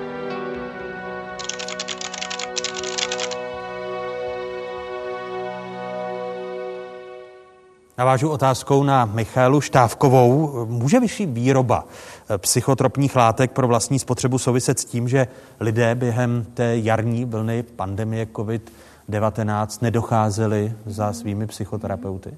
Eh, určitě. V mnoha případech byly sociální služby buď to omezený, anebo zavřený úplně, eh, takže ti motivovaní klienti, kterých není mnoho v této oblasti, tedy v oblasti závislostí, eh, měli omezenou možnost docházet na terapie a na konzultace. Takže ano, jednoznačně. A pak tam ještě hrálo roli to, že měli strach, úplně obyčejný strach, stejně jako běžný smrtelník, co když se taky nakazím covidem, protože oni moc dobře ví, že jejich zdravotní stav, zdravotní stav závislých není dobrý. A v případě, že by onemocnili, tak by eh, bylo vysoce pravděpodobné, že by možná i skončili na nemocničním lůžku. Petr Winkler, Martin Holí tady v předchozí části mluvili o online terapii. Mm-hmm. Dává ona klientům, řekněme, eh, většinu toho, mm-hmm. co ten mhm. běžný fyzický kontakt mm-hmm. při běžné psychoterapii? Eh, zaplať pámbu za to, že existují digitální eh, prostředky takový, že může i online terapie probíhat i v této době. Eh, samozřejmě je to omezený. Chybí nám tam ten obyčejný lidský kontakt, emoce, který v průběhu té živé terapie jsou vidět. Je to to, že můžeme reagovat na klienta hned a klient samozřejmě na nás. To tam chybí. Zas na druhou stranu to přináší i spoustu výhod, které jsme nemohli, nemohli tolik dělat. Máme jen takový hezký příklad z praxe. Eh, tím, že lidé se napojovali eh, na tu terapii pouze online, tak se jim lépe byli více motivovaní k tomu, aby plnili takzvané úkoly, takové ty seberozvojové. Takže si začali psát deník, začali si psát poznámky, začali si sepisovat, co jim ten den dává, začali si plánovat.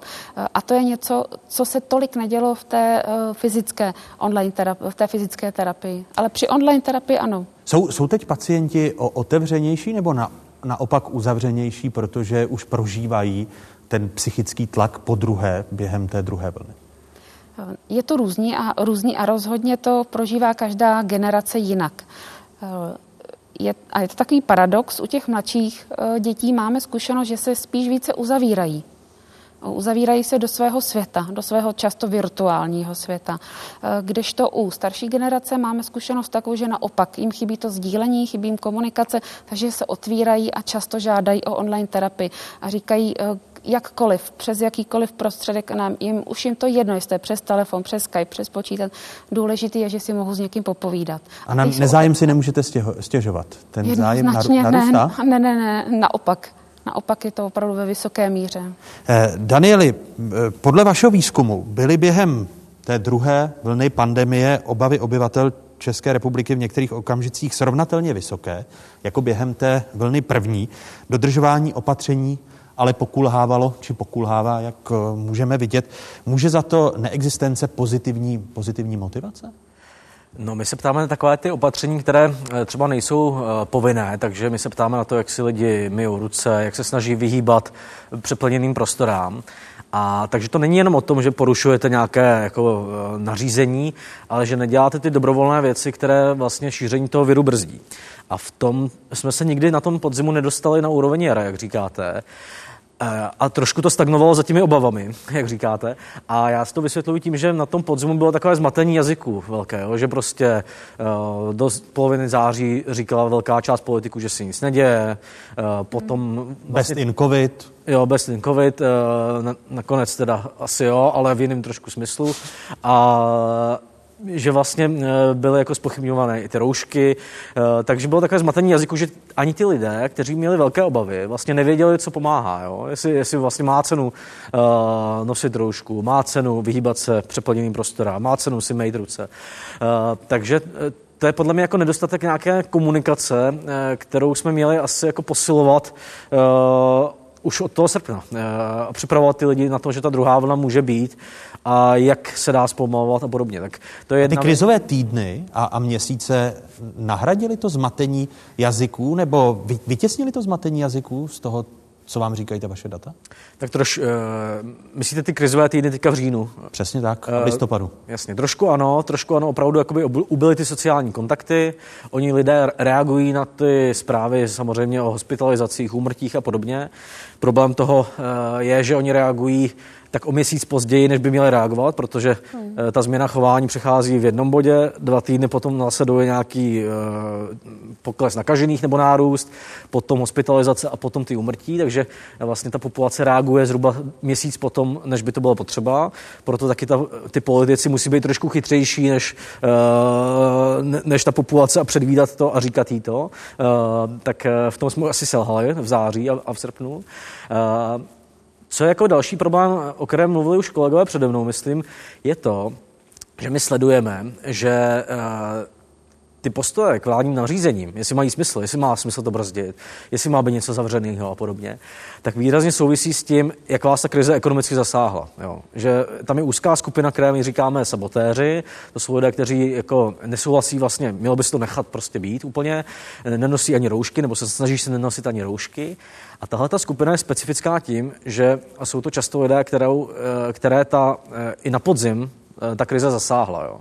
A podle mě to ukazuje jednu věc, a to je, že bychom neměli šetřit na nějakém smyslu kompenzací těmhle těm lidem, pomoct jim. Prostě, Této skupině, kterou vy si pracovně Přesně nazýváte jako sabotéry. Prostě to, to je apro, apropo i ta reakce na Slovensku, kdy sabotují ku příkladu restauratéři vládní příkazy, protože říkají, my už přijdeme o existenci, o živobytí, protože není možné eh, v této nejistotě fungovat. Tak, takže e, jsou to právě třeba hodně často lidé, kteří pracují ve službách, v, obchodu. E, takže když jakoby e, dovolíme, že část společnosti je zasažená ekonomicky a ještě to vnímá jako neférové, že vlastně dostala kompenzace, ačkoliv nese tu tíhu toho veřejného zdraví, tak eh, potom ani ty protiepidemiologické opatření nefungují, protože se množí počet lidí, kteří to vlastně jako nevnímají jako legitimní. Takže já bych nešetřil, eh, v této oblasti bych nešetřil prostě, protože se nám to vyplatí ekonomicky a zrychlí to, zrychlí to odchod té epidemie. Michailo? Ráda doplním kolegu, Tahle ta rozpolcenost je právě velmi těžká pro věkovou kategorii dětí zhruba od těch 12 do 18 let. Oni neví, čemu mají věřit. Doma říkají rodiče něco, v televizi slyší něco jiného, soused říká něco jiného a strejda říká, no roušky nenoste, je to zbytečný. A tahle ta nejistota v nich vyvolává obrovský pocity uh, úzkostí, uh, depresivní stavy a tak podobně. Oni se nemají čeho chytit. Jo. A proto se pak třeba hmm. chytají těch závislostí, jak jsme se... Je to ta nejjednodušší a nejkratší cesta šáhnout po nějaké návykové látce. Eh, další dotaz z Hodonína. Dobrý den. Jmenuji se Vivien Valdmanová a jsem studentkou čtvrtého ročníku ekonomického licea na obchodní akademii v Hodoníně. Velmi by mě zajímal váš názor na dopad současné koronavirové krize na české rodiny. Zda koronavirus rodiny více stmeluje, či naopak více rozvrací. Děkuji za odpověď. Dané, sociologická data, co by řekla v odpovědi na otázku Vivian? Já si půjčím věc, eh, kterou říkal zákulisí Martin Holý, takže eh, ji ukradnu, že na jaře eh, vlastně část těch rodin to vnímala jako takovou bojovku ty dva měsíce. Teďka už to taková bojovka není, mm. ale myslím si, že jako asi známe i z našeho prostředí, že na jaře některé ty efekty, že jste byl víc rodinou, tak byly i pozitivní, ale oni jako ty efekty nebo ty dopady jsou trošku jiné, když navíc přijdete o ten příjem, když navíc se musíte učit 4 hodiny na distančním vzdělávání eh, s dvouma dětma a podobně.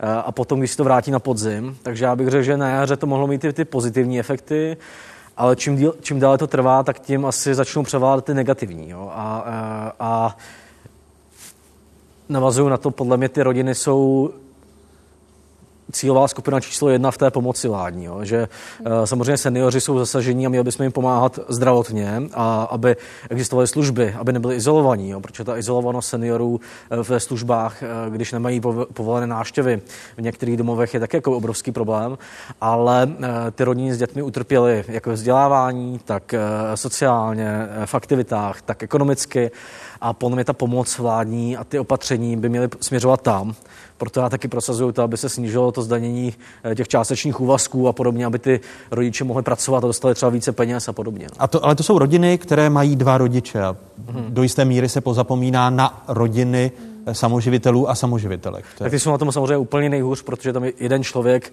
nese celou tu zátěž a e, ono v těch výzkumech je relativně málo, ale my víme, že kolem 60% samoživitelek eh, v České republice a samoživitelů si nemůže dovolit ani nenadálý výdaj třeba 10 tisíc korun. Jo? Takže když vám do toho přijde eh, takováhle, eh, takováhle krize, která vám třeba sebere část příjmů, tak samozřejmě ten stres je obrovský a ty ekonomické problémy můžou být jako zásadní. A problém České republiky je, že my na ty problémy nemáme navázané do silná opatření. Takže například samoživitelky hodně doplácí na to, že nemáme uh, sociální bydlení a končí v azylových domech zbytečně, které jsou předražené. A přitom, přitom problematika sociálního bydlení se opakovala v programových no. prohlášeních uh, tří předchozích uh, vlád. Když se podíváme do té psychoterapeutické hmm. praxe, hmm. Michal, vaší psychoterapeutické praxe, tak jak byste měla... odpověděla ano, na otázku Vivien? Jaký to, bude, jaký to má dopad na rodiny? Pozitivní i negativní tam, kde byly dobře nastavený kořeny už od začátku v těch rodinách, to znamená, že rodiče s dětmi mluvili uh, už od malička, uh, starali se o jejich sebehodnotu, nejenom sebevědomí, ale posilovali jejich sebehodnotu, mluvili o tématech, jako je třeba smrt. Tenhle ten rok je hodně o smrti. E, to znamená v rodinách, kde se hodně hovoří o emocích, o tom, jaký vztah ty lidi spolu mají, o postojích ke světu, o postojích k nemoci a tak podobně, tam to opravdu má pozitivní dopad, protože e, tahle ta nepříjemná situace může stmelovat. Ale v rodinách, kde na to nebyli zvyklí, e, opravdu dochází k negativním problémům, k, k nárůstu psychických problémů nejenom u rodičů, ale i u těch dětí. Takže se objevují uh, ošklivé věci, jako sebepoškozování, útěky z domova, pokusy o sebevraždu, zneužívání psychofarmak a tak podobně. Uh, a myslím si, že dopady budeme řešit tak konec ledna, února a obáváme se toho, doufáme, že terapeutické služby budou fungovat na 150 bude to hodně důležitý. Eh, díky za velký zájem vás, studentek a studentů středních škol napříč celou Českou republikou, že jste posílali své otázky do dnešního fokusu. Z Hodonína míříme eh, do středních Čech, míříme do Příbramy. Dobrý večer, já jsem Magdalena Studená a chodím do Kvinty na Gymnázium Příbram. Ráda bych se zeptala, protože před epidemí koronaviru se komunikace ve velké míře přesouvala do online prostředí. Tak jestli si myslíte, že tento vývoj bude nadále pokračovat, naopak ještě podpořen tou epidemí, protože lidé vlastně jinak komunikovat nemohli. A naopak, jestli budou chtít uh, se výdat více osobně, setkávat se přímo, protože byla doba, kdy oni tohle dělat nemohli. Případně jaký postoj budou zaujímat jednotlivé generace. Děkuji. Michalo, začněme u vás. Eh, bude tady po tom roce větší zájem o to fyzické stýkání, což možná u té nejmladší generace může být překvapivé, protože ta, eh, tu jsme považovali za generaci, pro kterou je nejlepší a nejpohodlnější prostředí online. Částečně bude a nebude. Eh, myslíme si, že nebude u dětí, který si zvykli na online výuku, zvykli si na online komunikaci a svým způsobem jim to vyhovuje. Jedná se o tak jednoduchý návyk. Když dlouhou dobu komunikujete s někým online, pak vám to přijde právě to normální, to, co je jednodušší je to jednodušší, než se s někým bavit uh, face to face. U té starší generace jsme si jistí, že se budou, budou chtít vracet zpátky k té běžné lidské komunikaci, kdy si budou moc očí do očí říkat a dokonce se i dotýkat, protože to je jedna ze základních potřeb, kterou, kterou my lidé máme. Ukazuje se to uvěznění populace v online prostředí na home officech nebo na distanční výuce, že se zvyšuje Eh, netolismus, tedy závislost mm-hmm. na, na internetu? Mm-hmm. Ukazují to vaše data? Eh, bohužel ukazují. Eh, tam je těžké rozlišit, co už je závislost a co není. Je to z toho důvodu, že v dnešní době žáci musí být připojení na počítači, spousta úkolů, známky a tak podobně, všechno ve virtuálním světě. Otázka je, jak jsou rodiče schopní eh, namotivovat děti, aby pak po skončení vyučování vyply všechny přístroje digitální, které doma mají a stejnou část, kterou věnovali virtuálnímu prostředí, věnovali něčemu jinému, pohybu, eh, jít ven, popovídat si s kamarádama, se sousedama, rozvoji jakýchkoliv jiných dovedností, až jsou to hudební, čtení knihy a tak dále. Těch možností je opravdu hodně moc. A to bychom si přáli. A moc bychom moc chtěli motivovat rodiče, aby na to nezapomínali a, a aby třeba i s dětma vyšli ven. Odpověď Daniela Prokopa na otázku Magdy Studené eh, s příbramy. Osobní setkávání. Hmm. Já vlastně v podstatě... Se na to neptáte v těch... Neptáme se na to, v podstatě nevím. Někdy ty, někdy ty eh, krize vlastně mají krátkodobý dopad na ty chování. Teďka to asi může být eh, dlouhodobější, protože eh, změnily se ty formy komunikace ve firmách. Myslím si, že zajímavý je to, že to jako vytváří nějaký typ nerovností, protože my v těch datech sledujeme, eh, že ti lidé, kteří jsou ekonomicky zasažení eh, častěji, tak také pracují často v profesích, eh, kde nemůžete prostě jít na ten home office. Jo? Takže oni jsou taky rizikovější z hlediska té epidemie, takže oni mají jakoby ta zdravotní ekonomická rizika. Takže ukazuje to jeden problém, že ty, vlastně ty technologie osvobozují a do jisté míry také zvětšují ty nerovnosti, protože kumulují třeba v tomto případě eh, ty ekonomické eh, dopady a ty zdravotní rizika v jedné části té pracovní populace, která vlastně nemůže jít na home office, často je méně vzdělaná a trošku chudší a má také vyšší zdravotní rizika, protože eh, je nucená být, být na tom pracovišti. Takže mě zajímají tyhle, ty, tyhle ty vlastně nerovnosti, které se trošku kumulují. To, jestli to vydrží dva roky dopředu, třeba změny toho chování, to vlastně není. To jsou další trendy, které se ukazují v užívání sociálních sítí, že v Americe třeba jako narostla sebevražednost některých kohort, eh, kterou se někteří odborníci spojí, spojí s užíváním sociálních sítí. Takže eh, samozřejmě to má jako velké dopady, ty změny chování, eh, které asi ale Michal zná lépe než já. Sociolog Daniel Prokop a adiktoložka, psychoterapeutka Michala Štávková zůstávají hosty Fokusu. Prozatím vám děkuji. Děkuji. Díky. Už jsme tady dnes slyšeli názory nejmladší generace, názory střední generace a chybí nám generace našich eh, prarodičů, tedy generace nejstarší. Jak koronavirovou krizi prožívají právě oni? O své pocity se s námi podělili seniorky z Valašska, z Prahy a z Loun. Když jsem už v důchodu, mám spoustu aktivit. Netýkají se jenom osobních zájmů, ale stále si ještě přivydělávám. O tyto přivídělky jsem ovšem přišla ze dne na den, protože se většinou jednalo o práci s lidmi. Měla jsem poprvé spoustu času. Stinnou stránkou ovšem bylo, že jsem se téměř neviděla s naší vlastní rodinou. To omezení je opravdu, že nemůžeme chodit ven a že si nemůžu dojít, kam bych potřebovala, hlavně, hlavně do lékárny, já vím, oni to tady všechno obstarají, ale to není ono. Lepší je, když člověk se pohybuje trošku mezi lidma. A to teď nelze. Člověk byl odříznutý od, od, od všeho, co měl dříve rád. Bylo to hodně stresující a zanechalo to, zanechalo to na mě velký vliv. No, necítím se moc dobře, protože za mnou nemůže rodina a to je mě moc líto. A taky mě vadí, že sestřičky, nebo že se musí nosit roušky. No a vzhledem k tomu, že já hodně odezírám, protože špatně slyším, tak mě to hodně vadí teda. Jinak to berou mladí, jinak to bere střední věk.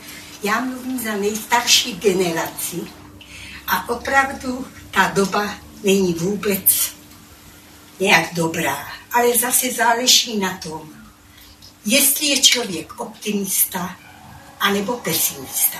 To, že je venku nějaký koronavir, se mě připomínají jenom večer v televizi. Jinak pokud je hezky, chodím na procházky. Pokud už eh, se venku nějak ochladilo nebo tak, tak se bavím doma. Eh, jednak na počítači, jednak si luštím křižovky a abych se vůbec nenudila, tak si dělám uh, z takových kuželů vánoční ozdoby. Mám udělané anděličky, z toho pediku ještě mám ozdoby na stěnu. Když se objevil koronavirus, tak jsme se s tím těžko docela ze začátku e, zžili, protože byly různá nařízení, na která jsme nebyla zvyklá. Všechny aktivity, které jsme navštěvovali, tak ty už prostě pro nás nepadaly v úvahu. No a hlavně bylo nejtěžší pro nás, že nevidíme delší dobu se se hmm. svými blízkými. Nejhoršího odloučení od rodiny, no a pak ten fyzický kontakt, že jsme se vždycky viděli, přišli na návštěvu a v parku jsme se viděli.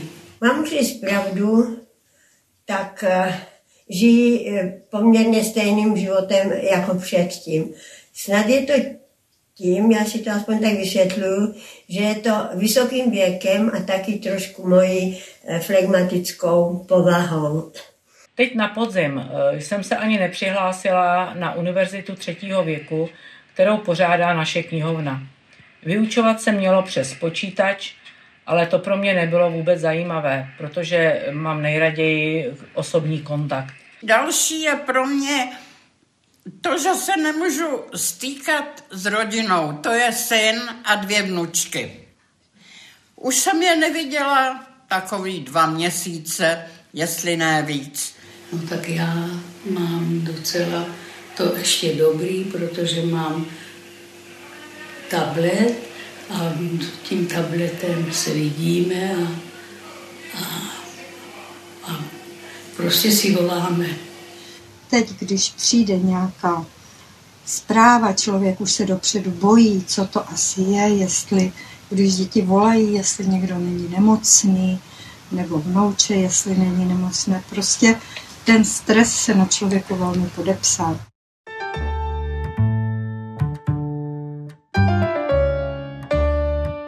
Odolnost duše.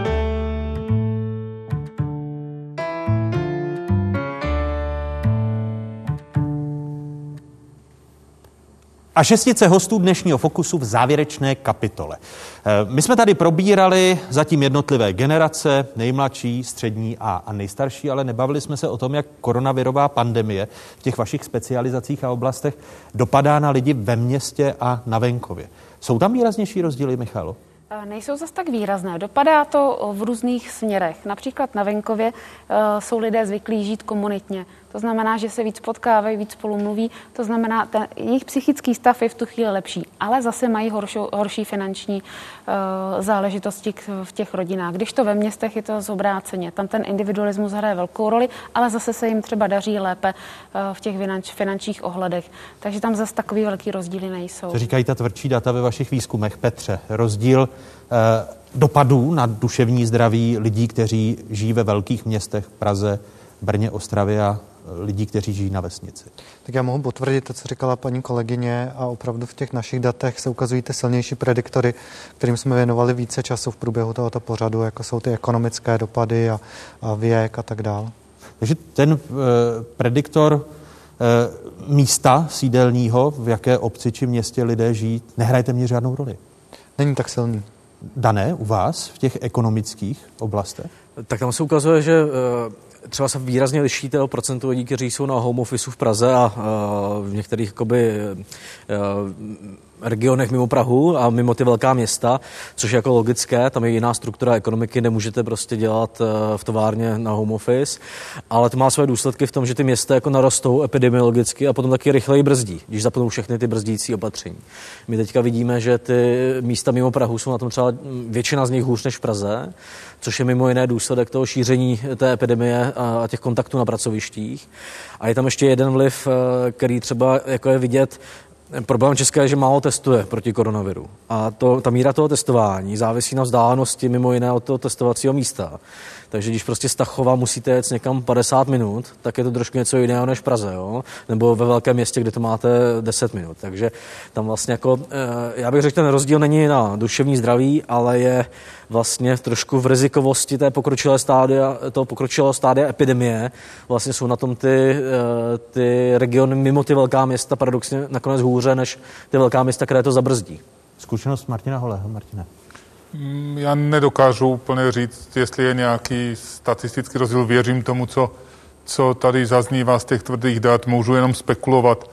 A přidal bych k tomu možná ten faktor dostupnosti taky pomoci. A, a, a obecně zdravotní, zdravotní péče spíš na řešení jak teda důsled, důsledku v oblasti duševního zdraví, tak běžného strachu, pokud vím, že mám nemocnici za rohem, tak eh, jsem méně úzkostný, jako když, eh, a v některých regionech máme, máme relativně velký problém s dostupností zdravotní péče, byť eh, to nemůžeme srovnávat samozřejmě s méně rozvinutými zeměmi, ale, ale je skutečně, skutečně faktem, že to, jestli tam ten praktický lékař zítra bude nebo nebude, tak může ovlivňovat moji, moji úzkost. Eh, pokud bychom tady byli mimo ta protiepidemická opatření, tak by tady s námi v divadle za plotem eh, v areálu psychiatrické nemocnice v Bohnicích seděli desítky, stovky studentek a studentů z celé České republiky a my jsme jim umožnili i v té závěrečné části, aby se ptali, máme tady další dotaz. Dobrý den, jsem Marek Michalko a studuji na gymnáziu doktora Antona Randy v Jablonci na Niso. Chtěl bych se aktérů Fokusu zeptat, co dělat v případě, když našeho blízkého zradí psychika. Znám totiž případ jedné spolužečky, kdy její babička onemocněla koronavirem a v hlavě to začala takzvaně vzdávat. E, nevěřila tomu, že by mohla mít lehký průběh, protože tabulky i čísla ukazují něco jiného. A sice to, že e, staří lidé mývají obvykle průběh horší. Zajímalo by mě proto, co dělat v případě, když něco takového potká i našeho blízkého. Když si začne namlouvat něco i přes fakt, že fyzicky se mu zas tak moc neděje. Děkuji předem za odpověď a přeji pevné zdraví. Tak a Markovi začne odpovídat Petr Péte. Petře. Tak já starší pacienty nemám, já mám hlavně děti a, a ty tady tu hrozbu prožívají přes rodiče, takže tam si myslím, že eh, je to spíš práce s tím rodičem, jak na to má reagovat, jak to nemá dramatizovat a jak vlastně má říct ty informace, netajit to, ale zároveň jakoby e, působit tak, že nad tím má nějakou kontrolu. Martine?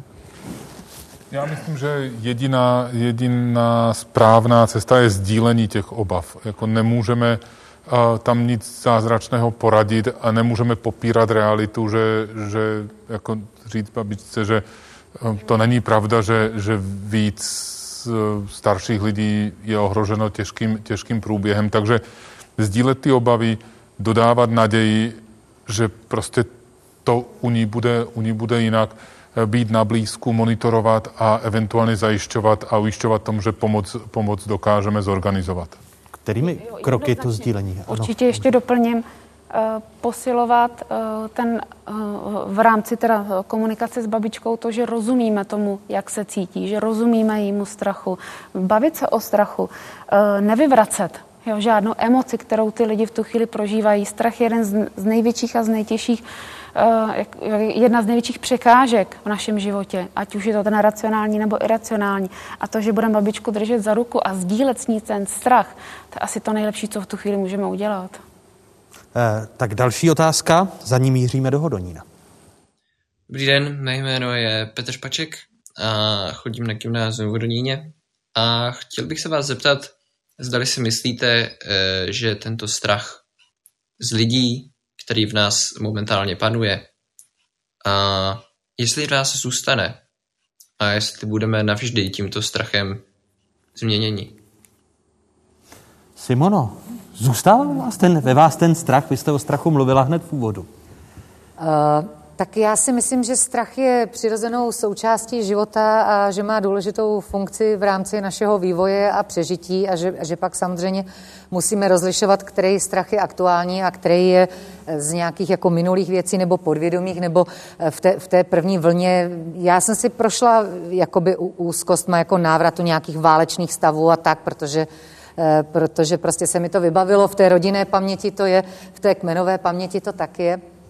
Eh, takže si myslím, že strach nás jako nikdy neopustí, ale že tahle doba může být přelomová v tom, že eh, fakt eh, se setkáváme nekompromisně sami se sebou, se, se, se, se svým světem, jak ho, máme, jak ho máme zařízený venku, ale jak to máme vlastně poskládaný vevnitř. Já jsem si vlastně za celý rok prohlídla celou sbírku svých strachů a s každým z nich jsem po, po, pokomunikovala, který je a který není aktuální. Snažím se teda eh, ty neaktuální nějakým způsobem pustit už hmm. jako pryč. A které ty neaktuální to jsou a které jsou aktuální v té vaší sbírce?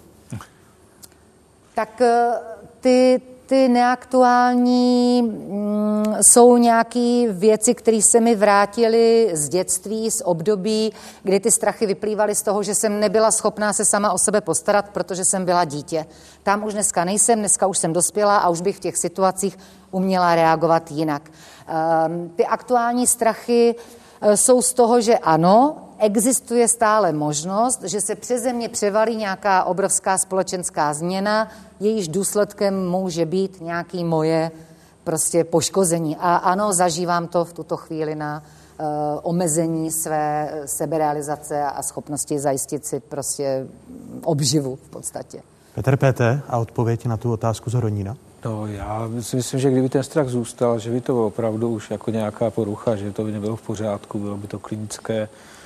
A doufám, že to tak nebude. Já doufám, že u těch dětí eh, se to zabuduje do toho systému adaptace a že prostě budou lépe adaptovaný na další a další situace, které eh, my jsme rodiče zaži- nezažívali, ale naši rodiče a jejich rodiče to zažívali, takže si myslím, že Jde spíš o to, že tady se něco prostě stane, vezme si to nějakou daň, ale že ta další generace může být paradoxně lépe připravena na to, co přijde. Ona, ona to bude ta paměťová stopa, eh, kterou ta generace nejmladší, studenti a studentky, které se dnes tají, pak budou předávat svým dětem, ano. protože naštěstí ne, nemají válku, ale mají takovou zásadní pandemii. Martine. No, mně přijde, že je strašně důležité si uvědomit, že nás vždy stresuje ten rozpor, ta změna. A já nechci přehánět a schematizovat, ale z absolutně bezpečného světa, předvídatelného, který eh, vyvolával spoustu jako nároků v nás na, na to, co, co je naší jistotou, že prostě hmm. je naší jistotou jet dvakrát ročně na dovolenou, tak se dostáváme do situace, kdy je všechno, všechno jinak. Byli jsme A... v tomto zhýčkaní, že vstoupím do vaší řeči, že, že ta pandemie Jednoznačně. se podepsala na naší zhýčkané generaci a... Já, já bych já v tom zhýčkanost, v té zhýčkanosti vnímám nějakou, nějaké hodnocení. Ne, nemyslím si, že je to tak. Prostě ten svět byl takový a teď je jiný. A myslím si, že ty strachy k té změně patří a my se znovu dokážeme adaptovat. Dokážeme být citlivější k hodnotám, které jsou blíž našemu reálnému přežívání, než, než k tomu, Eh, co si myslíme, nebo co jsme si donedávna mysleli, že, že je bezpodmínečně nutné pro, pro zdravý život. Petr Winkler? Pak Já bych odpověděl na tu otázku toho mladého člověka a já si za sebe pouze myslím, já nemůžu nabídnout v tomto ohledu nějaká data, že naopak by v nás mohla narůst důvěra v lidi, protože vidíme, jak jsme se s tou krizí dovedli vypořádat, jak jsme se rychle dovedli mobilizovat, změnit náš život a ty události, které opravdu silně zasahují do našeho života zvládnout. Během roku jsme jako lidstvo vyvinuli vakcínu, která se zdá být účinná, bezpečná a tak dále. A víte, každá generace nebo téměř každá generace si prošla nějakými velkými krizemi. A když se podíváme jenom na 20. století, tak to máme první světovou, druhou světovou, 40 let komunismu. To jsou všechno ohromné krize, kterými jsme si prošli a které jsme zvládli. Já myslím, že zvládneme a zvládáme tuto krizi relativně dobře a že nás to posílí pro krize další, které bohužel mohou přijít. Michalo? Určitě navážu. Vystoupení z komfortní zóny je důležitý. Eh, žili jsme v blahobytu, doteďka žili jsme v prostředí, kdy jsme měli všechno na dosah. Všechno na dosah. To se teď neděje. A já si troufám tvrdit, že nás to posílí, že nás to posune, eh, posune nás v tom, že se vrátíme zase zpátky k sobě, budeme víc přemýšlet o sobě, eh, o tom, co cítíme, co potřebujeme. Nebude tam jenom to, že budeme plnit očekávání druhých a tak dále. A ten ten stav, kdy uh, vím, že si nemohu všechno dovolit a taky si musím něco i zasloužit, který, co si teď v tuhle chvíli děje, mně přijde, že nás posune. Posune v té naší sebehodnotě. Danieli. Tak já bych, nevím, jestli se to stane, ale přál bych si dvě věci, takové dvě poučení. Myslím, že to mohlo ukázat ta krize, že takový ten náš, eh, ta naše ideologie, že to selhání, že ten neúspěch je vždycky jakoby osobní selhání, takže nás naučí, že vlastně jsou věci, které ne- neovlivníte v tom životě. A oni teďka jakoby ovlivnili miliony lidí tady v té republice, ale vlastně takovéhle jakoby věci, které neovlivníte, zdravotní, eh, rodinné, se stávají jednotlivcům a my je akorát nevidíme a potom to přisuzujeme jejich osobním selhání. Tak možná by nás to mohlo naučit, že ne všechny neúspěchy jsou, eh, jsou jakoby vina jedinců. A druhá věc, eh, kterou by nás to mohlo naučit, tu izolaci, kterou prožíváme teď, která je větší než normálně, tak lidé, kteří jsou chudší v exekucích, mají menší ty sociální sítě, nemůžou jakoby trávit aktivně volný čas i díky těm financím a podobně, tak vlastně oni jako téhle té izolaci, ty samoživitelky, o nich jsme se bavili, oni jsou jí blíže celý svůj život. Jo, tak e, možná nás to trošku e, naučí e, soucítit s nimi s těmi lidmi, kteří jsou vlastně díky těm podmínkám, nebo seniori, eh, eh, kteří jsou izolovaní vlastně díky těm podmínkám, že si zažijeme trošku jakoby eh, ten jejich život během pár měsíců aspoň. Jestli chcete někdo doplnit? Že začneme víc spolupracovat, to by se mi líbilo. tak a další dotaz, tedy je z Holic. Dobrý den, jmenuji se Karolina Kalavská a jsem ze základní školy Komenského v Holicích. Mám na vás jednu otázku. Jak vidíte naši generaci? Začala si mládež více vážit svobody, nebo jim bylo lépe, v, když byli zavřeni doma? Děkuji za vaši odpověď. Je výzva. Jak šestice našich hostů, té střední generace, vidí generaci nejmladší? Michalo, začnu vás. Výborná otázka. Uh, já si spíš taky kladu otázku, jestli tahle ta mladší generace, mluvíme teda o mileniálu, jestli vůbec ví, co to je svoboda, jestli si to tak trochu nepletou s pojmem volnost, protože ze svobodou jde v ruku v ruce i osobní zodpovědnost. A to je něco, co moc úplně neumíme, neučíme se to, třeba moje generace, generace Y se to nenaučila, tu osobní zodpovědnost. A často jsme svalovali uh, to, že se nám něco nedaří na výniky v tom vnějším světě. A jestliže tahle ta slečna mluví o tom, eh, že je připravená nést tu osobní zodpovědnost, to znamená, že bude zodpovědná nejenom za své činy, ale i za své emoce, eh, tak pak to vidím dobře a pozitivně a myslím si, že se máme na co těšit. Simono. Já jsem se rozhodla, že věřím. To je stručně jasné výstěží, ne? Teď nevím, jak to doplnit. Martine. Já mám doma takový sociologický vzorek. Pět dětí od 13 do 25, a, který, který se s tím vyspořádávají vlastně každý po svém. A, takže si netroufám říct, jak to nesou a co pro koho bude lepší a co, co pro ko, komu je líp v tom jako řekněme, omezenějším, na druhou stranu tolik nevyžadujícím prostředí, komu je, komu je, líp, komu je líp v tom um, otevřeném světě, světě svobodném. A myslím si, že je to vždy velmi důležitá zkušenost a jakákoliv, jakákoliv takováto krize a, se hodnotí až po tom, co se překoná. Mm. A každý z těch mých dětí, a myslím, že jsou to jako různé, různé typy, tak si myslím, že já jim jenom přeju a budu se snažit všemožně jim pomoct v tom, abych jim je i pomohl zpracovat tak, aby se z toho, aby z toho vyšli vítězně. Osobně ale není na to jedno, jednotný recept. Jak, jak dlouho to apropo bude, že tady tu otázku doplním ještě pod otázkou trvat, eh, než budeme moci pozorovat ty dopady eh, oné krize právě na tu nejmladší generaci. I když jsem si vědom složitosti té otázky, že nevíme, jak dlouho ta krize potrvá. Eh, mysleli jsme si v červnu, v srpnu, že už není možná, aby se opakovalo to, co jsme prožili na jaře. Jak kdo? Vy, vy jste byl skeptik hned od začátku? Ano.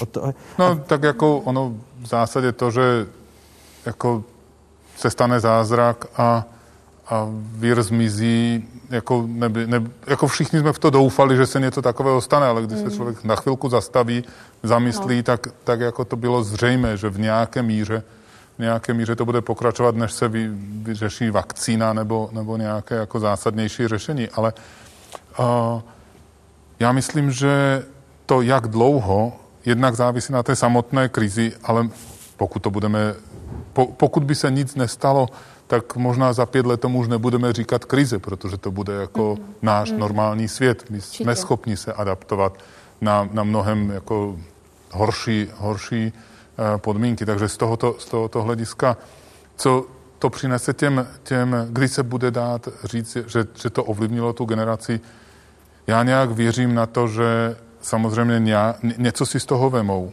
ale ty sebeúzdravné mechanismy a to, že, že máme ten tendenci normalizovat svoje chování a jako populace, tak to si myslím, že, že za x let nebude moc znát, že tady byl rok, dva, tři nějakých jako zásadních, zásadních změn.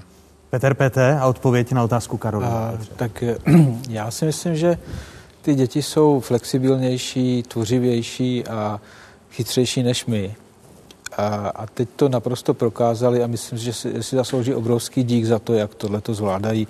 To, se, to, to jako nějak nezaznívá, ale je to obrovský výkon, e, zaslouží si uznání e, v situaci, kdy my jsme je strašně rozmazlovali kde opravdu nebyli připraveni na situace, že by prostě něco neměli, jak říkala kolegyně, hmm. všechno je dneska dostupné.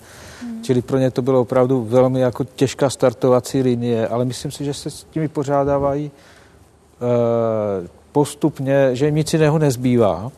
Takhle, takže si myslím, že je asi, není možné na ně nahlížet, že budou stejné za půl roku. Za půl roku budou už o nějakou zkušenost bohatší, budou se lépe adaptovat, ale budou mít asi za sebou e, nějaké špatné vzpomínky, zejména co se týče ztrát, protože tady opravdu ty ztráty jako probíhají e, v tom, v tom životě jako denodenně, ale, ale zase budou do budoucna odolnější, takže tak jako já věřím tomu, že, že prostě se s tím vypořádají líp, než si myslíme. Petr Winkler. Tak já tuto mladou generaci a tuto zkušenost pro ní vidím tou optikou, kterou jsem naznačil už při předchozím příspěvku. To znamená jako generaci, která se narodila do období, kdy tady žádná velká krize nebyla a byly od té velké krize daleko do období, které bylo bezprecedentně komfortní, bezprecedentně globalizované a kdy to byl svět nepřeberných možností. A takovéto období v sobě mají ale tu nevýhodu, že nemusí být jasné základní hodnoty, nebo může být těžké se zorientovat v těch základních hodnotách. A já si myslím, že tato krize je velká příležitost pro to si uvědomit, jaké ty základní hodnoty v našem životě jsou, co doopravdy nám dává smysl a co je jenom honba za něčím, co smysl nedává. A věřím, že to tuhle generaci bude formovat a že jí to právě pomůže překonat i ty krize, které zřejmě přijdou v budoucnu. Děkuji vám, dámy a pánové, že jste byli hosty dnešního zajímavého fokusu, který jsme vysílali odsud tedy eh, z divadla za plotem v areálu psychiatrické léčebny v Pražských Bohnicích. Děkuji eh, Danielu Prokopovi, Petru Winklerovi, Michaele Štávkové. Děkuji. Simoně Babčákové, Martinu Holému a Petru Petru. Děkuji. Děkujeme. Těším se někdy příště opět nashledanou. Děkuji vám, divákům a děkuji všem studentkám a studentům za jejich dotazy. Věřím, že se v roce 2021 setkáme už fyzicky, nikoli online a pokud online, tak věřte, že opět budeme věnovat co největší množství prostoru vám, našim nejmladším generacím, protože vaše otázky jsou víc než zajímavé. Hezký zbytek večera. Fokus je přítomen na sociálních sítích i online v průběhu celého roku. Hezkou dobrou noc a těším se na shledanou za měsíc.